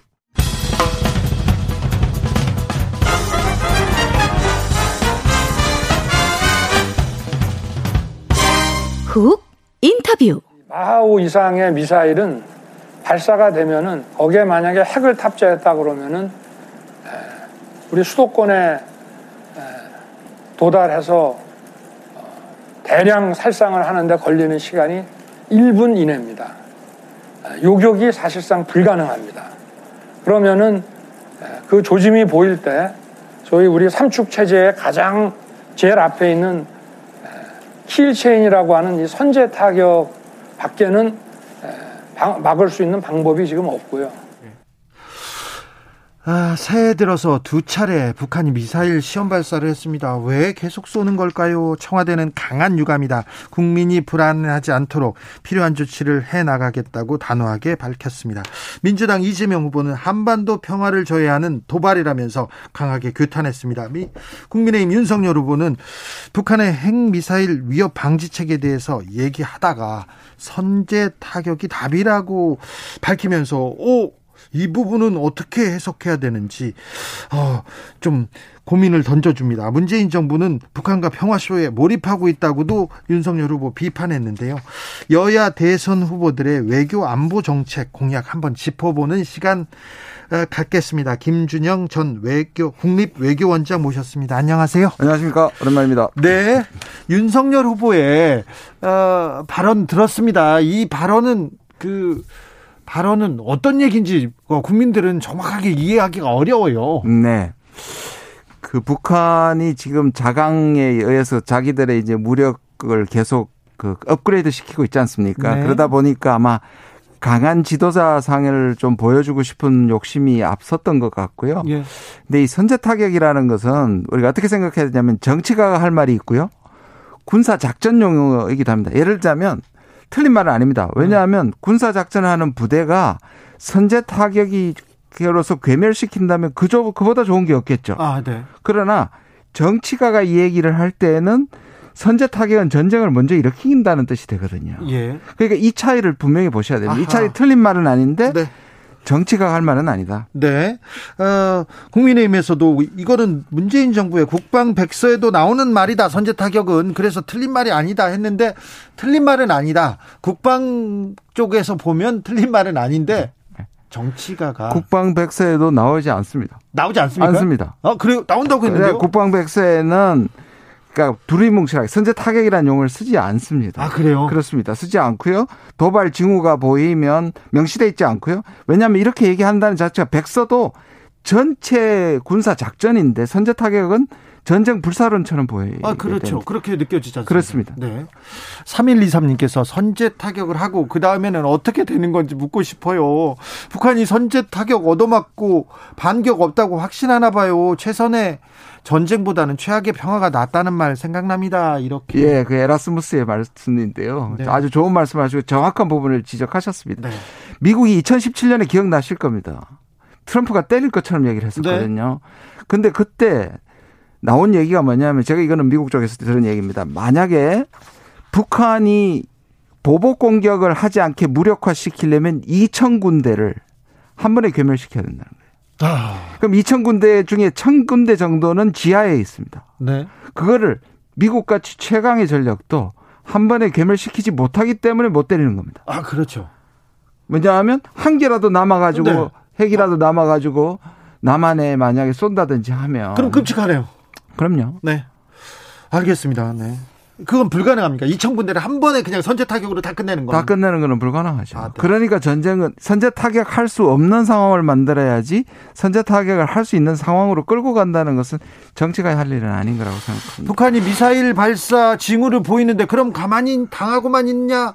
그러면서 국민의힘에서는 목소리를 높입니다. 그래서 계속 선제 타격은 틀리지 않다 계속 얘기하는데. 그렇죠. 그게 이제 뭐 이제 킬체인까지 요구를 얘기를 하셨는데 네. 일단 이게 이제 작게도 있다고 얘기하는데 작게는 아무도 보면 안 되고 공개되면 안 되는 겁니다. 사실 우리나라 작게 여러 가지 나온 게 나돌아 다니는 것도 이거 문제입니다. 아, 그래요? 아니 작전 계획 왜 일반인한테 알립니까? 아니 작전 계획을 알면 그러면 북이 그냥 또 그럼요. 지금 이런 선제 타격이나 작계가 어느 정도 알려지면 북한은 훨씬 더 교묘하게 숨길 것이고 네. 교묘하게 보복 작전을 하겠죠. 네. 일단 첫째 작계가 이렇게 논의된다는 건 별로 좋지 않고요. 작계 또 아무도 본, 본 사람이 없고요.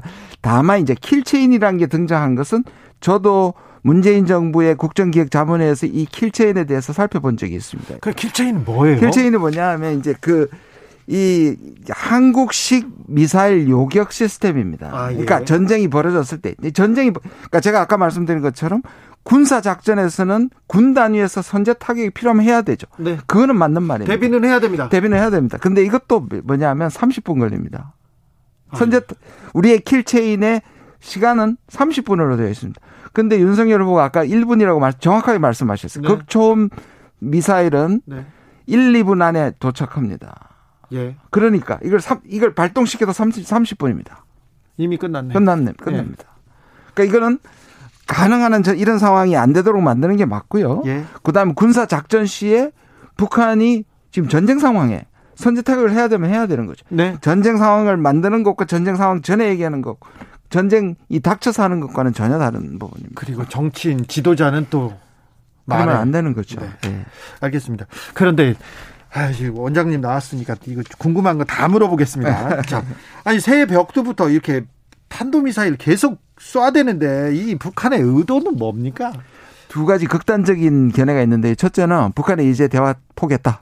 아. 이제 막, 막 나가겠다, 도발한다. 이렇게 얘기하는 사람들이 있고, 반대쪽에서는 북한이 워낙에 무시당하니까, 안 움직이니까 존재감을 알리기 위해서 도발을 해서 내가 무섭지? 그럼 대화해. 이 두 가지인데, 네. 이두 가지는 부분적으로는 맞지만 전체적으로 보면 틀린 말들입니다. 그래요? 왜냐하면 북한은 자기 계획대로 지금 가고 있습니다. 예. 그 뭐냐 하면 국방과학기술발전 5개년 계획이라 그래서 네. 자강해서 이제 북한의 김정은이 사실상 그 2018년의 평화 프로세스에 가면서 특히 하노이에서 트라우마가 생겼잖아요. 예. 그러니까 하노이에서 트라우마가 생겨서 일단은 나중에 대화를 하든 대치로 가든 자기 힘을 길러놔야지 유리하다. 자기 계획대로 가는 겁니다. 아, 네. 이걸 지나치게 우리 위주로 해석하면 아 쟤들이 뭐 급해서 하나 대화가 필요하나 뭐 이렇게 얘기하면 대책을 잘못하고 있는 거죠. 철저히 자기 계획대로 북한은 움직이고 있군요. 음. 그런데 미사일을 쏘자 북한이 북한에 대해서 미국이 대북 제재 들어갔잖아요. 네. 아이고 이거 북미 대화는 이제 물 건너가는 겁니까? 저는 그렇게는 생각하지 않습니다. 북한도 지금 상황을 관리하는 겁니다. 첫 번째 코로나 때문이고요. 네. 당장 대화 나가기도 힘들고요. 네. 우리가 종전선을 얘기했을 때 북한이 조건부 수용을 하지 않았습니까? 네. 그건 뭐냐? 아, 흥미로운 제안이다. 그런데 두 가지가 성결돼야 된다. 첫 번째, 미국의 북한 적대시 정책을 멈춰라. 그 다음에 이중 기준을 멈춰라. 이중 기준이 뭐냐면 당신들은 왜 SLBM 날리고 나만 네. 그다음 군비 경쟁하고 다 하면서 왜 우리만 못하게 하느냐.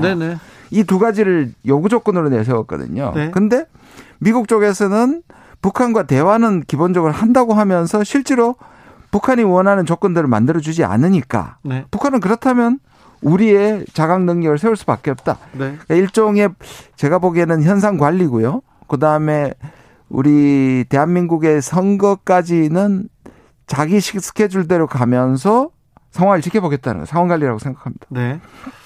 아, 대선 때까지는 그리고 네. 또 북경 올림픽에서도 네. 네. 남북 대화는 조금 쉽지 않, 아 보입니다. 쉽지 않아 보이는 건 사실입니다. 네. 네. 안타깝습니다. 그래도 평화를 위해서 뭔가는 해야 될 텐데 대선 후보들에 대해서 여러 정책이 나오는데 외교 안보 정책은 어떻습니까? 대통령 외교관 외교 정책 매우 중요하죠. 네.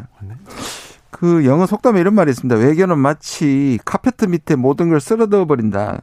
그 뭐냐면 지저분한 것들을 썰어넣어 버려서 감출 수 있는데 네, 국내 정책은 바로 효과가 나지만 외교 정책은 지금 잘못한 정책이 5년 후 10년 후에 큰 문제가 될 수 있거든요. 네.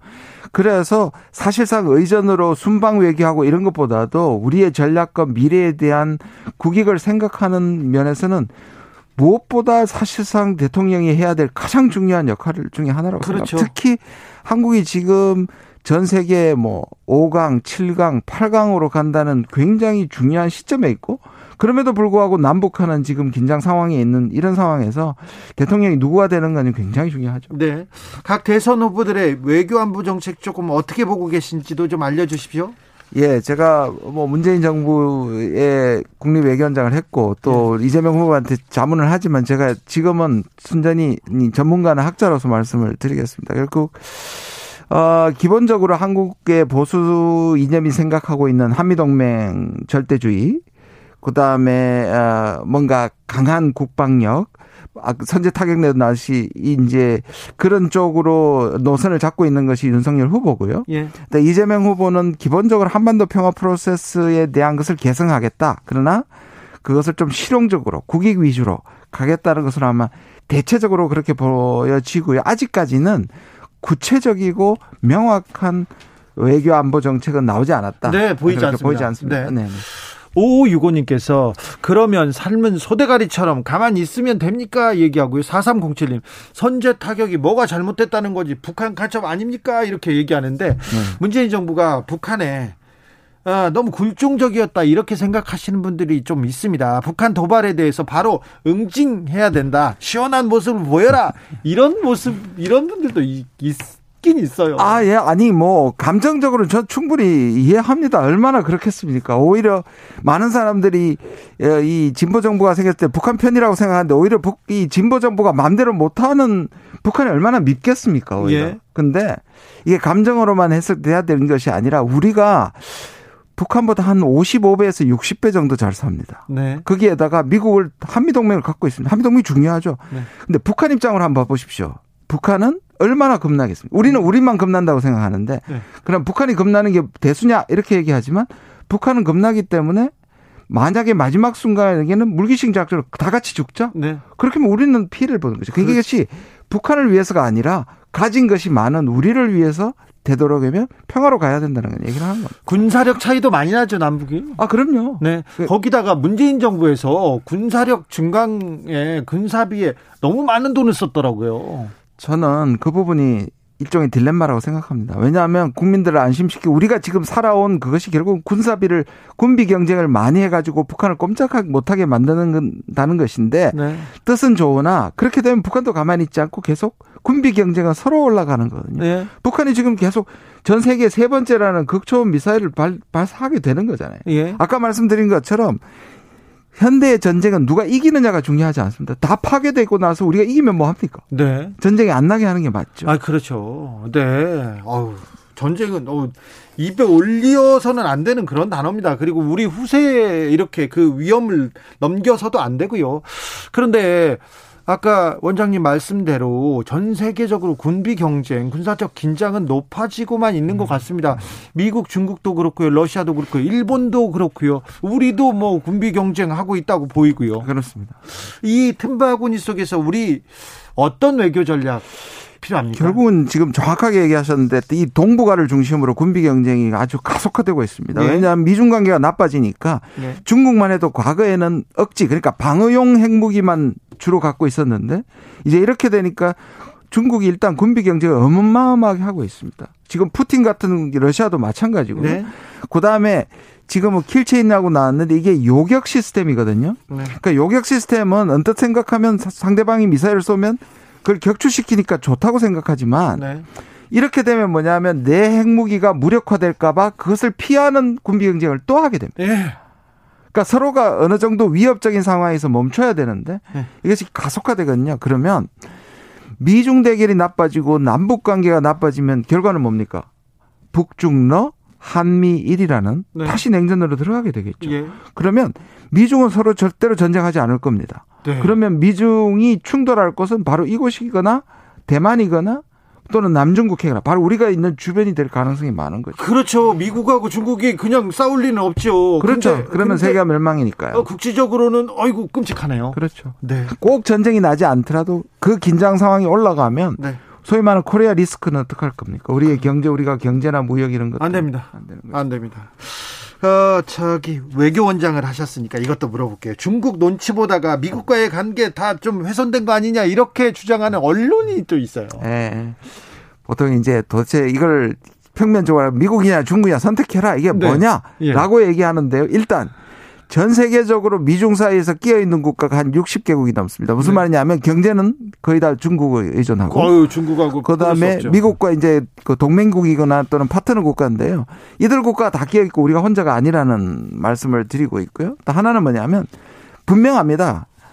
한미 동맹이 근간이고 그러나 한중 관계를 해치지 않는다. 이게 물리적 균형이 아닙니다. 무슨 말이냐면 한미 동맹이 제일 중요한데 동맹이 중국과 파탄 날 수 있는 요구를 하면 안 한다는 뜻입니다. 네. 왜냐하면 우리가 30% 정도를 중국의 무역에 의존도 하고 있는데 네. 감정적으로 미국을 선택하고 그러면 미국이 지금 하고 있는 일들은 반중 동맹을 만드는데 우리가 그게 들어가는 순간 중국 우리가 무역과를 단절하게 될 것입니다. 이거를 실익 실용주의적으로 어, 접근해야 된다 이렇게 생각합니다. 아 그렇죠. 그게 외교고요. 그게 맞습니다. 또 아, 실용적인 거죠. 아, 미국과의 중국, 미국과 중국과 뭐 택해라, 대결해라, 코너에 몰리면 누구 편을 들 것인가. 이런 택일 강요, 이게. 이게 자극적이고 자꾸 그게 이제 뭔가가 되니까 언론이나 아니면 국민들이 그 얘기를 해가지고 그러면 중국 편이냐. 아, 미국 편이냐 이렇게 얘기하면서 결국 다른 받는 예. 원장님 예. 극단적인 상황이 와서 미국이 예. 우리 편이냐 중국 편이냐 이렇게 태기를 강요할 수도 있습니까? 그 사이에서 그 저는 그렇게 안 된다고 봅니다. 네. 지금도 미국이 막 중국을 때리는 것 같지만 미국 산업의 70%가 중국하고 연결돼 있고 네. 최근에 미국에서 가장 특허를 많이 준 나라가 중국입니다. 네. 알겠습니다. 네. 어, 윤석열 후보가 남북 정상회담은 쇼에 불과했다 이렇게 부정적인 메시지를 냈는데 이거 어떻게 평가해야 됩니까? 그는 그 당시에 사실 KBS 저 여론조사도 있고요. 국민들이 당시에 어느 정도 했냐면 남북 정상회담은 국민들 판문점 선을 했을 때는 88.4%가 찬성을 했고요.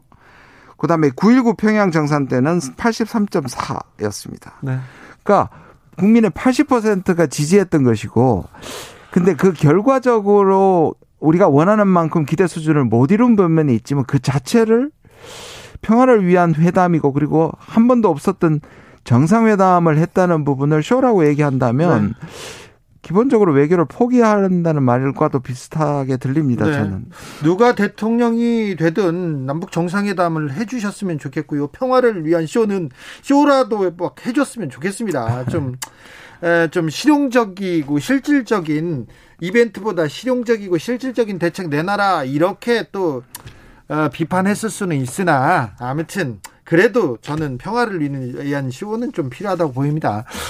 2565님께서 정치 지도, 자들은 말을 하지 말라는 것이 아니라 그 무게와 책임감으로 신중하게 말하는 것, 말하라는 것입니다. 국민이야 소주 한 잔 먹으면서 백두산에 태극기 꽂자 막 이렇게 얘기할 수도 있고 분단 조국에 어, 이런 얘기를 할 수도 있지만 분단 조국에서는 지도자의 역할이 아닐 아니라고 생각합니다. 이런 얘기 하셨고요. 아, 그분 정말 너무 정확하게 말씀하셨는데 패널로 한번 모셔야 될 것 같아요. 아, 저희 주진우 라이브 청취자들이 수준이 이렇습니다. 예, 예. 네. 정말 정확하게 포인트를 네. 짚으셨네요. 어, 김희영 님께서 세계 정세 파악, 주변 국가의 외교 능력, 대통령이 꼭 갖춰야 할 덕목입니다. 이렇게 가장 중요한 덕목이죠. 네, 맞습니다. 맞습니다. 아, 진영을 넘어서 진짜 국익을 위해서, 진짜 대한민국의 미래를 위해서 그 외교 안보 대통령 필요합니다. 맞습니다. 그런데 좀 다행인 것은 과거에 보면은 그럼에도 불구하고 후보 때 얘기하던 것과 집권 후에 얘기하는 것은 상당히 간격이 좀 좁아지는 측면이 있습니다. 그러니까 네. 진보 쪽도 생각만큼보다는 중간으로 중간으로 좀 오고요. 네. 그다음 보수 쪽에 좀 옵니다. 그거는 뭘 말하냐면 결국 국민들에게 안심을 주고 네. 국가 이익을 위해서 한다고 저는 그렇게 믿고 싶습니다만 네. 그럼에도 불구하고 이 상황이 워낙 어려운 건 뭐냐면 결국 미중 관계 때문에 그렇습니다. 네. 이 미중 관계라는 거대한 변수 때문에 우리가 평화를 하지 않으면 미중 관계의 갈등에 우리가 말려들기 때문에 네. 능력과의 문제이긴 하지만 방향성은 반드시 한반도의 평화는 누가 되든지 추구해야 될 시대적 정신이에요. 아, 첫 번째 첫 번째 덕목이죠. 네, 네 평화를 놓치고 어, 생각하기 싫습니다. 네. 살기도 네. 어렵고요. 맞아요. 그 부분에 대해서는 저는 선제 타격론을 말씀하셨지만 네. 혹시라도 대통령이 되시더라도 평화로 가야 된다는 부분은 명심하셨으면 좋겠습니다. 네. 그러시겠죠? 네. 네. 여기까지 들을까요? 네. 지금까지 김준영 전 외, 국립 외교원장이었습니다. 네, 감사합니다. 찾아 집중 새해 기념 그리고 청취율 조사 기간 겸 주진우 라이브에서 특별한 이벤트를 준비했습니다. 이름하여 전국민 소원지원금 프로젝트 슈필리즘 슈라 청취자이자 유권자인 여러분 정치인들에게 바라는 점을 보내주세요. 가장 멋진 소원을 보내주신 20분에게 5만원의 소원지원금을 전폭 지원해 드리도록 하겠습니다. 샵9730 짧은 문자 50원 긴 문자는 100원입니다. 당첨자 발표는 1월 21일 전국민 소원지원금 주필리즘 많이 참여해주세요.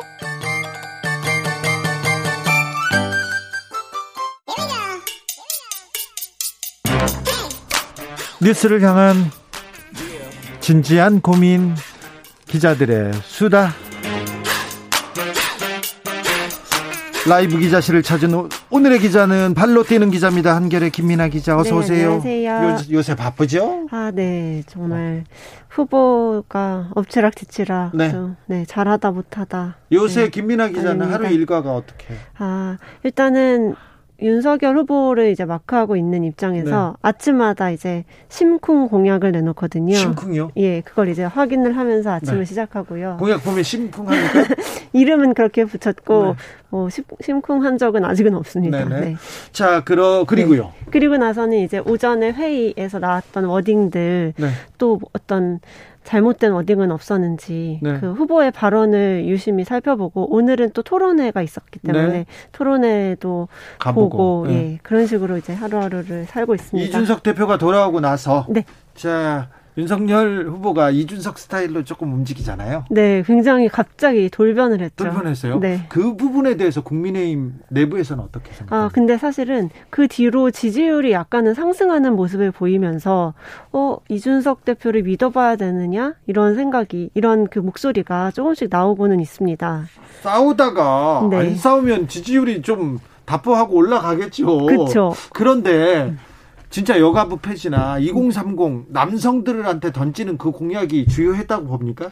저는 사실 생각은 다른데요. 여러 가지 그 변수가 있기 때문에 지지율은 오르는 걸 테니까요. 근데 지금 이번 주 들어서 진짜로 2030 특히 남성들 중심으로 한 공약만 많이 내놓고 있어서 계속 계속 놓고 있어요. 당내에서는 약간 우려의 목소리도 사실은 많습니다. 그런데 네. 아무튼 지지율이 오르니까 그러니까 계속 던지고. 가만히 있을 수밖에 없는 그런 어, 상황인 거죠. 이거 뭐라고 해야 되나 특정 특정 정치 세력, 네. 특정 네. 성별한테 이렇게 던진다, 이거 갈라치기 한다는 얘기가 분명히 나올 텐데요. 네, 맞습니다. 알겠습니다. 국민의힘은 그렇다고요. 자, 네. 근데 정의당 심상정 후보가 일정을 중단했습니까? 네, 맞습니다. 어제 저녁에 조금 깜짝 놀라는 뉴스가 있었는데요.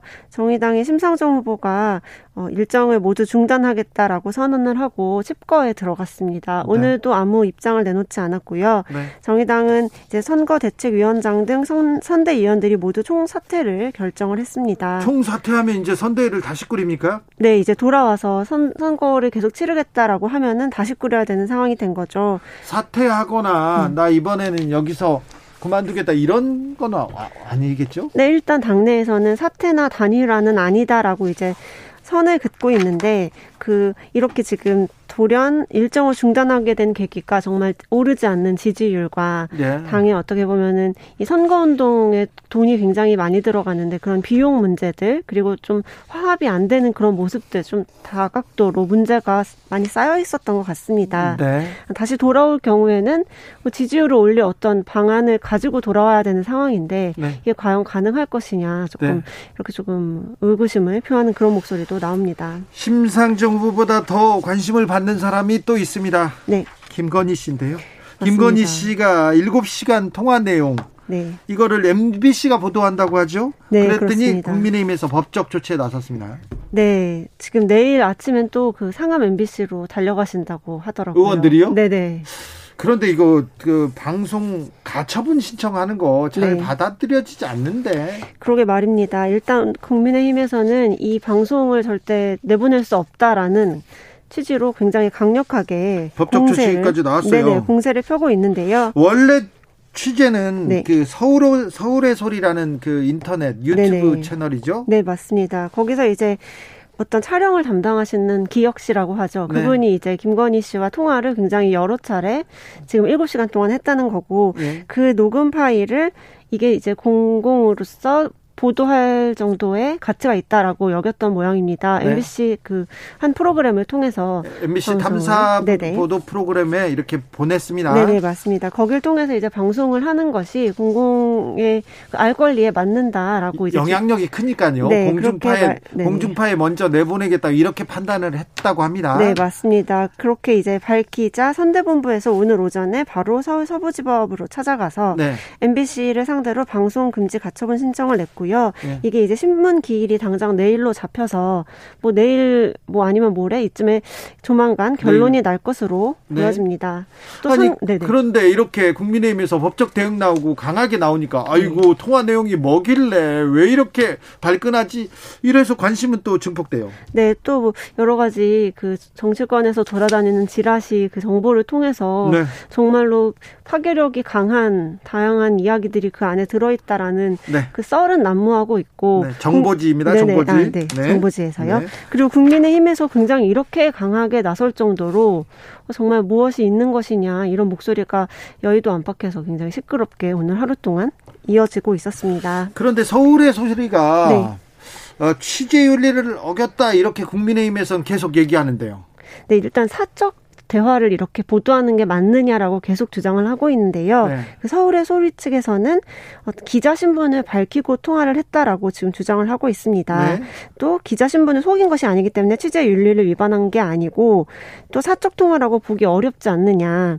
또 방송사에 넘긴 것은 공익 제보로 해석될 수 있는 여지가 있다 이렇게 주장을 하고 있습니다. 기자 입장에서요. 네. 이 사안 뉴스 가치가 있다고 보십니까? 그리고 보도 보도해야 된다고 보십니까? 사실 제가 그 내용을 정확히 모르기 때문에 때문에 이게 알 권리의 차원에서 필요한 것인지에 대해서는 정말 확정적으로 답하기는 어려울 것 같습니다. 네. 사실 김건희 씨가 뭐 직접 나와서 사과를 할 정도로 본인이 사인은 아니고 공인의 대열에 끼지 않았나. 네. 네 대통령 후보의 배우자니까요. 네. 그런 면에서는 그 내용에 따라서는 보도 가치가 있다고도 보여집니다. 금성무님께서 서울의 소리가 음. 왜 서울의 소리랑 김건희 씨가 통화를 했는지 이해가 안 된다는 이런 아. 지적이 있는데 김건희 씨와 통화한 녹취록을 갖고 있다는 언론사가 여기뿐만 아닙니다. 많이 있어요. 네. 그래서 이게 이 7시간 녹취록이 안 나올 리도 없고요. 또 음. 다른 녹취록도 또 나올 겁니다. 제가 그 통화 이 내용에 대해서 취재를 해서 내용에 대해서 좀 알고는 있는데 음. 알고는 있는데 좀 음, 뉴스 가치 뉴스 가치를 떠나서 폭발력이 큰 사안이 많이 있습니다. 어, 정경심 교수 관련된 내용 수사 내용과 네. 아, 그리고 또 몇 가지, 그리고 또 흥미로운 부분도 있어서 이 부분은 고, 공개될 텐데요. 아, 공개되면 또 어떻게 될지 좀 지켜보겠습니다. 네. 어, 어떻게 취재를 했고 취재를 아, 취재 기자가 아니고 사진 기자였기 때문에 안 된다 국민의힘에서 이렇게 얘기하는데 그건 논리가 좀 빈약한 것 같아요. 네, 그렇게 디테일하게 또 보지는 않을 것 같습니다. 네. 법원이요. 네. 네. 그리고 사실 지금 국민의힘 당내에서는 이게 저질스러운 정치 공작이다. 네. 그러니까 어떻게 보면은 상대당 민주당이죠. 민주당에서 어떻게 공작을 해서 지금 이게 나오게 된 거 아니냐라고 좀 공세를 펴고 있는데요. 그건 아직 드러난 바는 없는 것 같고. 그렇죠. 제3자한테 네네. 지금 상업적인 목적으로 유통시켰다 이렇게 얘기하는데 네. 제3자한테 줘서 공개하지 못하게 만약에 법원의 판결이 나오면 서울의 소리에서 바로 자기들이 공개하겠다고 음. 그렇게 얘기하더라고요. 네. 음, 3059님 윤 후보한테서는 털어도 먼지가 안 나니까 민주당은 김건희의 목을 매는군요. 이렇게 음. 얘기했고요. 69 사구님께서 기자들 취재한다고 상대방한테 말도 안 하고 인터뷰 내보내는 거 진짜 별로예요. 얘기하는데. 뭐 네. 그럴 때가 있죠. 네, 뭐 취재 윤리를 당연히 지켜야 되는 건 맞습니다. 네. 네 아무튼 근데 기자들이 이거는 언제 어떻게 보도합니다. 이렇게 하고 전화하는 경우는 거의 드물어 가지고 네. 아무튼 자, 어차피 공개될 것 같은데 내일 법원에서 어떤 판결이 나오는지 그리고 서울의 소리는 어떻게 대응하는지 네. 왜이 MBC한테 본인들이 안 하고 MBC한테 줬고 어떤 취지로 취재를 했고 그동안 어떤 일이 있었는지 궁금하긴 네. 하네요. 네, 좀 그 이번 주 넘어가면은 네. 이 사안이 되게 폭발력 있게 정치권에 있습니다. 이번 네. 주에 다음 주까지 조금 폭발력 있는 사안인 것 같아서 저희가 네. 취재를 해서요. 내일 모레 계속해서 저희가 저희도 어, 전해드리겠습니다. 네. 자 그런데 네. 각 당에서 대선도 중요하지만 재보궐 선거, 어우 그리고 지방 선거 엄청 중요합니다. 먼 국회의원들은 그리고 정치인들은 이미 마음이 콩밭에 가 있습니다. 맞습니다. 이 당사자들은 지금 대선이 문제가 아닙니다. 네. 자 간추려 주세요. 네, 지금 민주당이랑 국민의힘에서는 이 다섯 곳의 지역에 어디 어디입니까? 네, 종로, 서초 갑 그리고 청주, 상당, 경기, 안성, 대구, 중남구입니다. 어이구 다섯 개인데 오 네. 크네요. 이 다섯 곳에 누구를 내보낼 것인가? 것인가 또 민주당은 내보낼 것인가 안 내보낼 것인가를 두고서 고심을 깊게 하고 있습니다. 국민의힘에서는 어떻게 하고 있어요? 국민의힘은 일단은 윤석열 후보와 이준, 이준석 대표가 이 공천권 가지고 싸우지 않을까 이게 지금 저희 기자들의 최대 어떤 관심사인데요. 이미 친윤계 네. 권성동 전 사무총장이 어, 질러놓고 간 일이 있어요. 네, 당협위원장을 임의로 좀 지정을 했다가 그거는 오늘 이제 제, 제 다시 그 임명을 하는 절차를 밟긴 했는데요. 네. 지금 이 특히 서초갑이나 대구 중남구 같은 경우에는 굉장히 국민의힘 후보가 나가면 당선이 유력시 되는 지역이기 때문에 당내 네. 공천만 통과하면은 국회의원 될 수 있다. 이런 상당한 분위기가 조성이 돼 있습니다. 근데 국민의힘 같은 경우 당 대표와 네. 그리고 대선 후보와 이 생각이 좀 다른 것 같은데요. 뭐 당대표 경우에는 이제 본인의 권한 중에 공천관리위원회를 꾸릴 수 있는 권한이 있다라고 주장을 하고 있고요. 윤석열 후보 쪽에서는 당무 우선권이 있고 또 이 지금 이 3, 3월 9일에 같이 치러지는 것은 자신과 러닝메이트 개념으로 가야 되는 그런 후보들을 내세워야 된다라는 이야기를 하고 있습니다. 또 윤 후보와 이 대표가 주도권 다툼을 하진 않겠죠? 아, 지금은 굉장히 훈풍이 불고 있는 상황이어서 둘이 막 손잡고 어깨 동무하고 굉장히 친하지 않습니까? 아. 지금은 그런 것 같은데 또 물밑에서는 아무래도 이 공천권이 그 대표가 가진 권한 중에 굉장히 강력한 권한이기 때문에 네. 바로 윤석열 후보한테 다 내주기는 어려울 것 같다는 생각이 많이 듭니다. 그런데 여기서 최대 격전지 종로는요? 네. 네, 종로 같은 경우에는 지금 민주당에서는 이낙연 전 대표가 그 대선, 대선 출마 때문에 스스로 내려왔기 때문에 민주당에서는 조금 명분을 찾는 그런 사람을 찾아야 된다라고 고심하고 있고 네. 국민의힘에서는 뭐 여러분들의 차출설이 나옵니다. 예를 들면 유승민 전 대표 원팀 기조를 가져가기 위해서 유승민 전 대표를 데려와야 된다 이런 이야기 있고 또 최재형 전 감사원장이나 나경원 전 의원 또 원희룡 정책본부장 등이 함해평에 오르고 있습니다. 나경원 전 의원은 또 올랐습니다. 네. 자, 민주당에서는 김동연 당 밖에 있는데 김동연 그리고 뭐 재계 인사들한테 네네. 얘기를 하고 있다고 하는데요. 네네. 네. 아, 1호 이구님 전에 윤석열 후보가 메이저 언론도 아닌 곳에서 보도한 것에, 것에 대해서 말한 적이 있어서 메이저 언론에 넘겼나 보네요. 아, 아 네. 굉장히, 네. 굉장히 이렇게. 네. 그래서 서울의 소리가 아니라 MBC에서 보도하게 됐다. 어우, 굉장히. 네, 예리한 판단력이십니다. 주라 정치자들이 이렇게 예리하세요. 네. 어, 저희는 몰랐습니다. 네. 거기까지는. 네. 네. 오늘도 감사했습니다. 네, 감사합니다. 한결의 김민아 기자였습니다. 교통정보센터 다녀오겠습니다. 유하영 씨.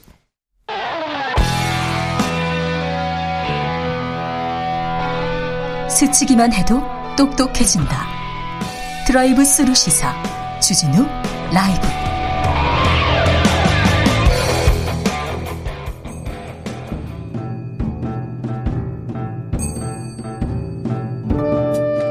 태초에 철학이 있었다. 하늘과 땅 사이 쏟아지는 궁금증, 세상의 모든 질문. 이제 철학으로 풀어보겠습니다. 철학 어렵다고요? 일단 맛이라도 봅시다. 철학의 맛.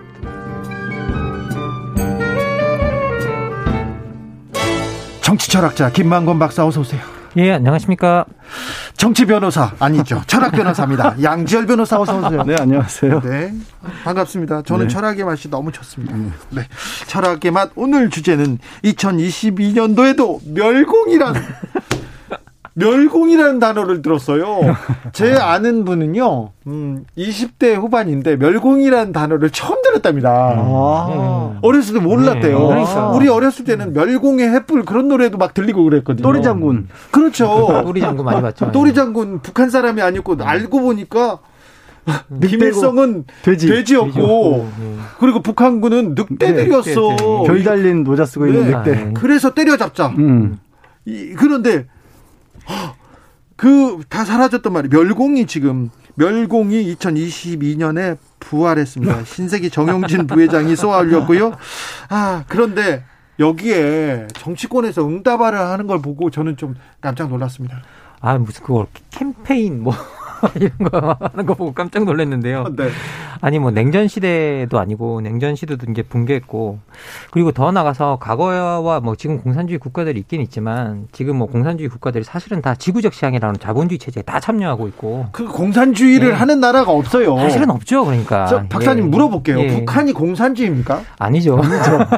독재는 맞죠. 독재는. 독재는 맞죠. 더, 예. 예. 그러니까 조금 네. 예, 공산주의 하는 나라가 사실은 이제 사실은 우리가 알고 있는 공산주의 하는 나라가 없죠. 지금 다 사유재산제 있고 예. 뭐 국가가 언제든지 그 사유재산을 뺏을 수 있다라는 가능성은 이제 여전히 남아 있는 곳이 뭐 있긴 있지만 그건 뭐 독재 국가도 마찬가지고요. 예. 생각을 해보면 그래서 지금 뭐 지구적 시장이 다 지구적 시장에 참여하고 있고 그리고 그래서 공산주의 체제를 멸한다라는 게 도대체 어떤 의미인지도 잘 모르겠고요.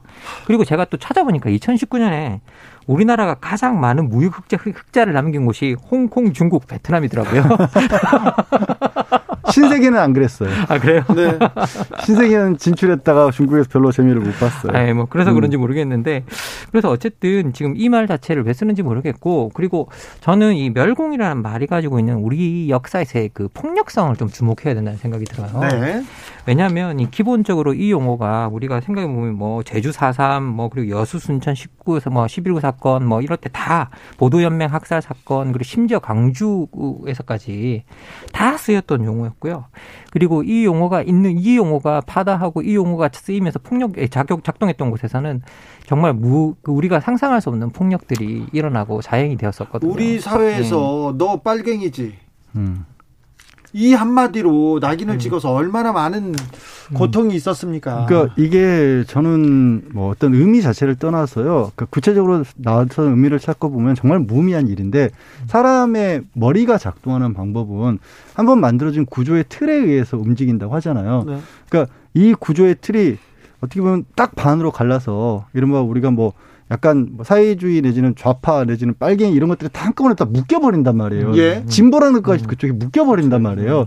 그러다 아까 이제 우리 주 기자님 아시는 20대라는 분은 모른다고 했지만 이 용어가 이제 특정한 어떻게 보면 좀 극단적인 생각을 하고 말을 하는 분들 사이에서는 그것과 같이 묶여서 지금은 공산주의도 없고 사실 빨갱이랑 말도 안 맞지만 뭐 이른바 진보 쪽을 향해서 비하하는 발언으로 쓰일 수가 있거든요. 쓰이고 있죠. 예, 거기에 묶어버리는 거예요. 그러니까 지금 이 망건 쌤이 말씀하신 것처럼 현재 공산주의는 아예 없는데도 불구하고 과거에 있었던 그런 어떤 대립 구조 속에서 스스로를 반대쪽에 서면서 나머지 사람들을 전부 다 음. 그때부터 있었던 모든 그 대립과 갈등 속에 반대편으로 몰아버리는 구조를 만드는 거거든요. 이른바 프레임으로. 음.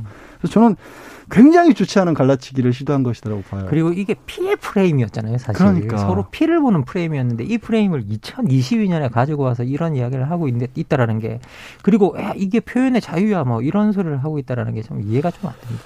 자, 이만호 님께서는 반공을 국시로 하는 대한민국에서 멸공이 당연하지 이렇게 얘기했습니다. 이렇게 생각하시는 분들 아직 많습니다. 음. 김배공 님, 공산주의랑 사회주의랑 뭐가 다른가요? 물어봅니다. 음.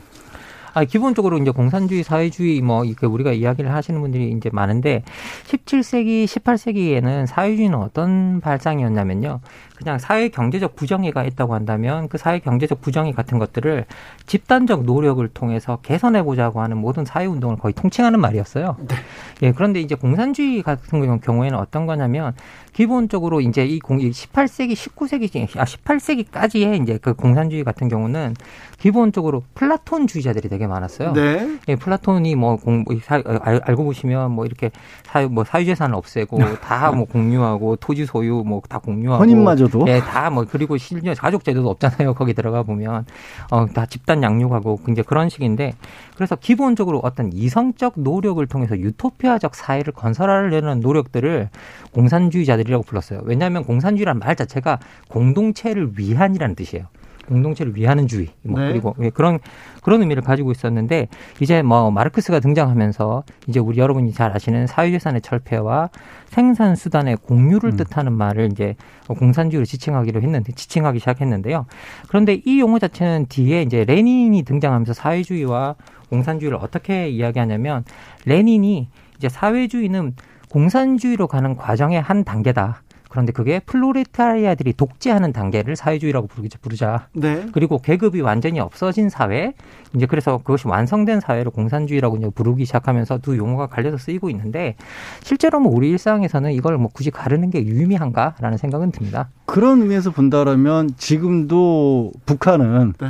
굳이 따지자면 공산주의에 가깝긴 하죠. 거기는 이제 음. 사회주의 인민공화국이라고 하면서 그 표면적으로는 민주주의를 얘기하지만 그 민주주의에 음. 해당할 수 있는 사람은 이른바 프롤레타리아 계급밖에 없기 때문에 음. 그 사람들을 대변한다고 하는 위원장이 나서서 독재를 하고 있으니까 음. 여전히 공산주의인 건 맞는데 음. 독재예요, 독재. 음. 맞는데 네. 그렇다고 해서 그 멸공이라는 프레임으로 거기로 같이 가게 되는 건 조금 맞지 않는 부분이 있다라는 거죠. 왜 그러냐면 이거 그 어느 또 이 논란이 일었을 때 어느 뭐 그 학자 출신이라고 해야 될까요? 군에서는 다 멸공회불 노래 부르지 않느냐라는 네. 얘기를 했잖아요. 근데 군은 이제 북한의 이중적지를 우리가 헌법재판소에서 얘기하다시피 음, 음. 북한이라고 하는 사회가 사실상의 국가로서 한 번 더 같이 하고 있으면서 대화와 협력을 해야 되는 존재가 맞지만 동시에 안보를 위협할 때에는 적군이라고 봐야 되는 것도 음. 맞잖아요. 군은 음, 그렇게 그렇죠. 대응할 그렇죠. 수 있죠. 네. 군에 군에 들어가 있는 사람들 군대 입장에서는 멸을자를 쓰는 게 없앤다는 멸자를 쓰는 게 맞아요. 네. 하지만 사회에서 더군다나 정치는 사회 전체의 갈등 요소를 줄여나가는 게 정치인데 아까 제가 말씀드렸다시피 이 멸공이라는 단어를 꺼내므로써 과거부터 내려왔던 갈등 구조를 부추기는 쪽으로 간단 말이에요. 예. 그걸 꺼내든 게 저는 마땅치가 않다 라는 거죠. 그리고 저는 군대 생활하는 동안에 멸공의 해프를 자발적으로 부르는 사용을 본 적이 없어요. 자발적으로야 안 하죠. 자발적으로야. 그냥 다 시켜서 부르지. 네. 1105님 대중이 공산주의가 싫다는 말은 독재가 싫다는 말일 거예요. 중국이 자본주의 흉내난다 쳐도 일당 독재인 거 맞잖아요. 음. 중국도 음. 공산당 독재하고 있죠. 네. 독재에 가깝죠. 음, 맞습니다. 다 일당 독재 체제들이죠. 네. 네. 권형구님께서 북한 김씨 일가에 대한 반대 의미로 멸공 이야기하는 건데 그걸 멸공이라는 단어 자체에 집착하는 게 잘못이다 이렇게도 지적합니다. 음, 음, 음. 그런데 이제 정치권에서 저는 정치권에서 이 정용진 부회장 말에 화답한 게 너무 놀랐어요. 대통령이 되겠다는 부분부터. 근데 이제 조금 국민들의 반응이 이렇게 싸늘해지니까 싸늘해진 거, 아, 이 장난으로 한 건데 뭐안 음. 했어. 음. 그 그런 뜻 아니야. 그러면서 이렇게 음. 넘어가는 그것도 조금 이상합니다. 그 이게 일단 아까 말씀하신 것처럼 대통령이 되겠다는 분에 대해서 지적을 하는 이유는 뭐냐면 잠깐 얘기가 나왔지만 중국이나 홍콩, 베트남이 우리가 무역 흑자를 제일 많이 기록하는 곳이기도 하고요. 네. 지금도 제가 알기로는 중국이 25% 가량 우리에게 무역을 책임지고 있는 25% 겁니다. 30% 네. 하죠. 그러면 그 국가에 대해서 지금도 말씀하신 것처럼 거기는 분명히 공산당 독재 음. 맞아요. 누구도 음. 부인하지 않습니다. 음. 아무리 시장 경제 체제를 받아들였다고 할지라도 그리고 국민들을 호도해서 공산당에 충성하게 있는 것도 맞습니다. 그런데 말씀드렸다시피 적대적인 관계에서 나와야 되는 용어를 거기다 같이 써버리면 중국이 보고 있으면서 아니 저기는 우리를 멸하겠다는 건가 이렇게 외교적으로 받아들일 수 있거든요 그렇죠. 실제로 그렇죠. 그리고 이미 그 얘기를 뭐 제가 거짓말하는 게 아니라 홍콩 사우스차이나에서는 인용해서 보도도 했어요. 아, 맞습니다. 그 중국에서 음. 한국의 정치 상황 그리고 정치인들의 발언 음. 굉장히 엄청나게 그러니까 그 면밀하게 모니터합니다. 그런 부분에 대해서 반대하는 것과 그런 부분들 표현의 자유가 언급되는 이유가 뭐냐면 누구나 그러니까 다 음. 머릿속으로 양심으로 혹은 싫어할 수 있어요. 네. 진짜 본인의 매속으로는 멸이라고 음. 생각할 수도 있어요. 아니 그렇게 생각할 수 있습니다. 표현의 자유고요. 누구나 그렇게 얘기할 수 있는데 있는데 근데 그게 정치권에서 공공연하게 캠페인 형태로 나오게 될 음. 경우에 가져오는 충돌의 문제가 생긴다는 거예요. 외부적으로도. 그리고 저는 이걸 표현의 자유로 표현한 부분에서 저희가 느꼈던 건 뭐냐면 아 정치와 법치의 차이를 모르는구나라는 네. 생각이 좀 들었어요. 법적으로는 뭐 아무 상관없죠. 법적으로 네. 해야죠. 그게 자신의 권리인데. 근데 정치하시는 분이잖아요. 그럼 정치하시는 분은 국가가 어떻게 통합이 되고 국가가 어떻게 같이 결속이 되는가를 생각해야 되는데 정치하시는 분들이 안 그래도 사회가 갈갈이 찢어졌다고 난리고 이건 뭐 통합이 안 된다고 난리인데 이 시점에서 분열의 언어를 굳이 쓰면서 자극적인 그 용어를 써서 그리고 이게 무슨 제대로 된 논쟁을 만드는 것도 아니잖아요. 이게 네. 정말 소모적인 논쟁을 만들고 소모적인 불매 운동으로 가고 뭐 이런 수많은 소, 소모적인 논쟁을 만들어내는 이걸 어 이게 표현의 자유이기 때문에 난 해도 된다라는 식으로 이야기하는 게 법치와 정치를 구분하지 못하는 거라고 생각해요. 한편으로는 좀 걱정스러운 부분이 아까 얘기했다시피 이제 이런 용어를 지금도 어 기억 속에 사라졌지만 머릿속에 담고 있는 저희 세대도 있고요. 아예 잘 모르는 분들도 있고요. 또 특정한 어떤 뭐 그 어떤 뜻을 같이 하는 사람들하고 인터넷 사이트 같은 곳에서 또 자주 쓰이는 것도 있거든요. 네. 근데 이거는 표현의 자유를 굳이 얘기했으니까 우리 사회에 여러 가지 표현과 우리 사회에 여러 가지 사고, 생각, 사고 이런 것들이 있을 수 있죠. 근데 어떤 공당에 더군다나 대한민국에서 첫째와 둘째를 겨누고 있는 공당에서 그거를 끄집어내서 공론화시켜서 사용하는 게 과연 맞느냐의 문제로 따져봐야 되는 거예요. 이마트님께서 윤석열 후보는 정확히 멸공이라고 쓰지 않았습니다. 멸공이라고 생각한 것은 민주당과 몇몇 기자들 아닌가요? 얘기합니다. 아, 동아일보에 송평인 논설위원이 정용진 좋아요라는 칼럼을 썼어요. 여기에서 멸치나 콩을 사서 은근히 지지를 보내는 것으로는 부족하다 하면서 이쪽 이 정도의 윤석열의 이 정도 멸공은 부족하다 얘기하면서 정 부회장처럼 기죽지 않고 노받고 하면서 선명하게 말하는 것이 필요한 때다 이렇게 칭찬을 했습니다. 네, 알겠어요. 네.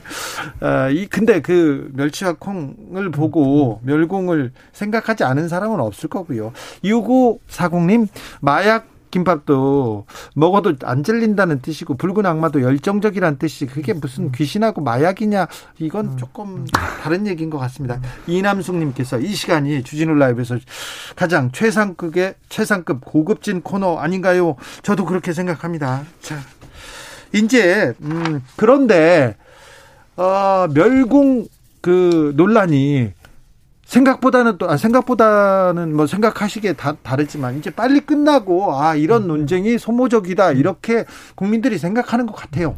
예, 그렇습니다. 저는 아까 이게 왜 소모적이라고 이야기했냐면 이 논쟁 때문에 우리가 해야 할 필요한 정책 논쟁도 못 하고, 예? 그리고 전 그리고 필요한 정책이 뭔지도 다 가려지고 쓸데없이 뭐 이런 이야기 속에서 우리가 뭐 우리가 얻을 수 있는 게 있어야 되는데 대통령 선거가 있는 시기에는 국민들이 도대체 지도자들이 우리를 위해서 어떤 정책을 하는가를 알아야, 알아야 되고 그러면 뒤, 소위 말하는 어떤 세부적이고 구체적인 사안들이 있어야 되는데 이거는 뭐 그런 구체적인 사안이나 정책 같은 것들 아무것도 볼 수 없는 그냥 단순히 표면적이고 아주 추상적인 이념 싸움으로 사람이 가버리잖아요. 네. 그래서 그런 측면에서도 되게 어떻게 보면 지금 현재 우리가 이런 논쟁을 하고 있을 이유가 없다. 라는 생각이 그 들어요. 차라리 저는 그래요. 이게 이제 흐지부지 이제 윤석열 후보 본인이 해시태그 본인이 달, 달지 않았다. 아, 네. 한 번도 달아본 적이 없다라고 하고 뭐 국민의힘 쪽에서도 말씀하신 것처럼 흐지부지 끝났어요. 근데 그럴 거였으면 왜 논란을 일으켰을까? 차라리 음. 차라리 그 좀 단어가 과거에 좀 극단적으로 쓰인 건 맞지만 지금은 그런 의미로 쓰이고 있는 게 아니고 우리가 지적하고자 했던 부분은 예를 들어서 뭐 중국이나 베트남 쪽에 너무 의존하는 것처럼 보인다, 약하게 보인다라든가 왜 중국 눈치를 자꾸 보냐 정부가 이런 어떤 근거들을 가지는 데 있어서 그런 얘기를 좀 가볍게 얘기한 것이다라고 얘기를 했으면 모르겠는데 그것도 없잖아요. 네. 그게 없이 그냥 툭 던졌다가 툭 꺼지니까 정치로서 그러니까 정치가 결국에는 민주주의로서 토론을 이끌어내고 음. 거기서 결론을 사회적 합의를 도출하는 건데 그런 과정에 뭐가 도움이 됐냐라는 거죠. 철학의 빈곤 계속 얘기가 나옵니다. 정치권 말입니다. 5737님께서 멸공을 부르짖던 자들이 표현의 자유를 억압했습니다. 조현수님은 그러니까. 동족 상잔의 역사 때 서로를 죽인 때 사용한 표 사용하지 말자는 뜻입니다. 정만 죽인 게 아니고요. 자국민도 죽였어요 얘기하고요. 박선봉님께서 프랑스 가서 나치 만세하고 표현의 자유를 외쳐봐라 어떻게 되는지 보자 이렇게 얘기합니다. 근데 여기서 저는 궁금합니다. 신세계 정용진 부회장의 철학은 뭘까요? 이분은 뭘, 뭘 노리고 그렇게 열심히 이렇게 어. 글을 쓰실까요? 그, 그, 그걸 모르겠어요. 그 맥락이 도대체 뭐였을까요? 그간에도, 그간에도 계속. 그 굳이 뭐 뭉뚱그려서 말씀 얘기한다면 현 정부가 취하고 있는 외교적 그 어떤 방침 그리고 외교적 방침에 더해서 어, 국내 뭐, 뭐 예를 들어 대표적으로 방역과 관련된 방침 이런 것들에 대해서도 반대하는 입장으로 보여요. 그러니까 사실 국민의힘도 그 신세계 쪽에서 운영하고 있는 마트를 굳이 찾아갔던 이유도 네. 그러니까 방역 테스트와 관련된 방역 패스와 관련된 문제점도 같이 지적하고 싶어서 갔다라고 그렇게 음. 얘기를 했지 않습니까? 그 맥락에서 굳이 찾으려면 찾겠죠. 근데 그게 어떻게 연결이 되는지는 잘 모르겠어요. 철학자가 좀 분석해 주십시오. 열공과 반역 패스 패스의 그, 연관관계? 아니 아니요. 아니, 그 아니 사실 저는 들어오기 전에 제가 그 양 변호사님 말씀드렸어요. 이게 도대체 왜 어떤 맥락에서 도대체 뭐 나오는 맥락이 구체적이고 보이고 그래야 되는데 그걸 모르겠다고 우리 망건 박사처럼요 네. 논리가 서지 않으면 말을 못하는 사람 입장에서는 제일 어려운 질문을 하신 거예요. 논리를 세우기가 어렵거든요. 어, 네. 아 그렇구나. 어, 김만건 박사가 이렇게 당황하는 거 처음 봤습니다. 아, 뭐, 네. 뭐 답을 못 찾는 거예요 네. 지금. 네. 아니 들어오기 전에 제가 말씀드렸었어요. 도대체 이 맥락이 도대체 왜 나온 건지를 모르겠다고. 도대체 이게 왜 이렇게 심각하게 등장하는지. 5391님이 이사회 빨갱이 박멸의 함 싹 그것이 공정이다. 이렇게 얘기하는 분들이 많습니다. 요. 그렇게 얘기할까봐 음. 그게 저희는 걱정이라는 거예요. 그렇죠. 그런 식으로 쓰이 그렇게 받아들이는 음. 분들도 있을까봐. 네. 그 뭐 빨갱이 사실은 박멸을 하는데 제일 앞장섰던 사람이 나치들, 음. 무솔리니 뭐 그런 인물들이었습니다. 솔직히 또 말씀드리면. 네. 예, 그래서 이게 우리가 근본적으로 그리고 뭔가를 멸한다라는 말을 너무 쉽게 쓰는데요. 되게 무서운 단어입니다. 사실은 그럼요. 알고 보면 폭력적인 단어고요. 그리고 그냥 은유적으로 우리가 요즘은 사람들을 조롱하고 사람들을 비난할 때 너무 쉽게 사람들을 어희화시키고 사람들의 생명을 가볍게 여기는 말들을 하는데요. 그렇지 않았으면 좋겠습니다. 저는 진짜. 네. 네. 0733님 유치하고 창피합니다. 먹을거리 걱정이 없으니까 그런가 봅니다. 나는 당장 죽겠는데 그런 분들도 많습니다. 만약 오너가 아니었다면 그렇게 재벌가에 태어나지 않았다면 저 얘기를 함부로 할 수 있었겠냐 이렇게 얘기하는 사람도 많습니다. 참고로 정용진 부회장 SNS 응원하는 사람들 많습니다. 응원글 상당합니다. 네. 굳이 또 거기 이제 찾아가서 네. 뭐 좋아요라고 하죠. 누르신 분들도 뭐 10만 단위로 제가 들었거든요. 어, 가장 폭발적인 반응을 받았을 거고요. 음. 그리고 음. 정영진 회장 그 계열사 네. 상품 사다가 인증하는 사람들도 많이 봤습니다. 근데 네. 막상 정영진 부회장 본인은 거기서 그걸 해시태그를 지우고 계시거든요. 네, 네. 사과도. 커지니까. 네. 네. 표현의 자유, 네, 존중받아야 합니다. 하지만 혐오와 배제, 차별의 언어는 좀 지양해야 됩니다. 그지요? 네. 아까 이제 망원 박사가 얘기했던 것처럼 그, 그 하필이면 또 들고 나왔던 게 특정 지역을 연상시키는 네. 그런 걸 들고 나왔고 그렇죠. 그 네. 지역 분들이 그런 어떤 잘못된 그러니까 아까 음. 얘기했던 것처럼 군사 독재를 유지하기 위한 수단으로 반대하는 사람들에 대해서 그걸 음. 더, 더 씌워서 사람들의 목숨을 많이 네. 뺏었잖아요. 음. 그렇게 쓰였단 말이에요. 그래서 아파요. 네. 자, 철학의 맛. 어. 오늘의 마침표 찍어보겠습니다. 오늘의 결정적인 한마디로 끝내겠습니다. 김만구 박사님. 어떻게 민주주의는 무너지는가라는 책이 있습니다. 거기서 이렇게 말합니다. 극단주의자들이 무너뜨린다. 양지열 변호사님. 대한민국 남쪽 한반도에 같이 사는 같은 사람을 향한 말인가요? 라고 묻고 싶습니다. 네, 알겠습니다. 지금까지 김만곤 박사, 양지열 변호사와 함께 고민했습니다. 감사합니다. 네, 고맙습니다. 감사합니다. 임재범의 낙인 들으면서 오늘 여기서 인사드리겠습니다. 저는 내일 오후 5시 5분에 돌아오겠습니다. 지금까지 주진이었습니다.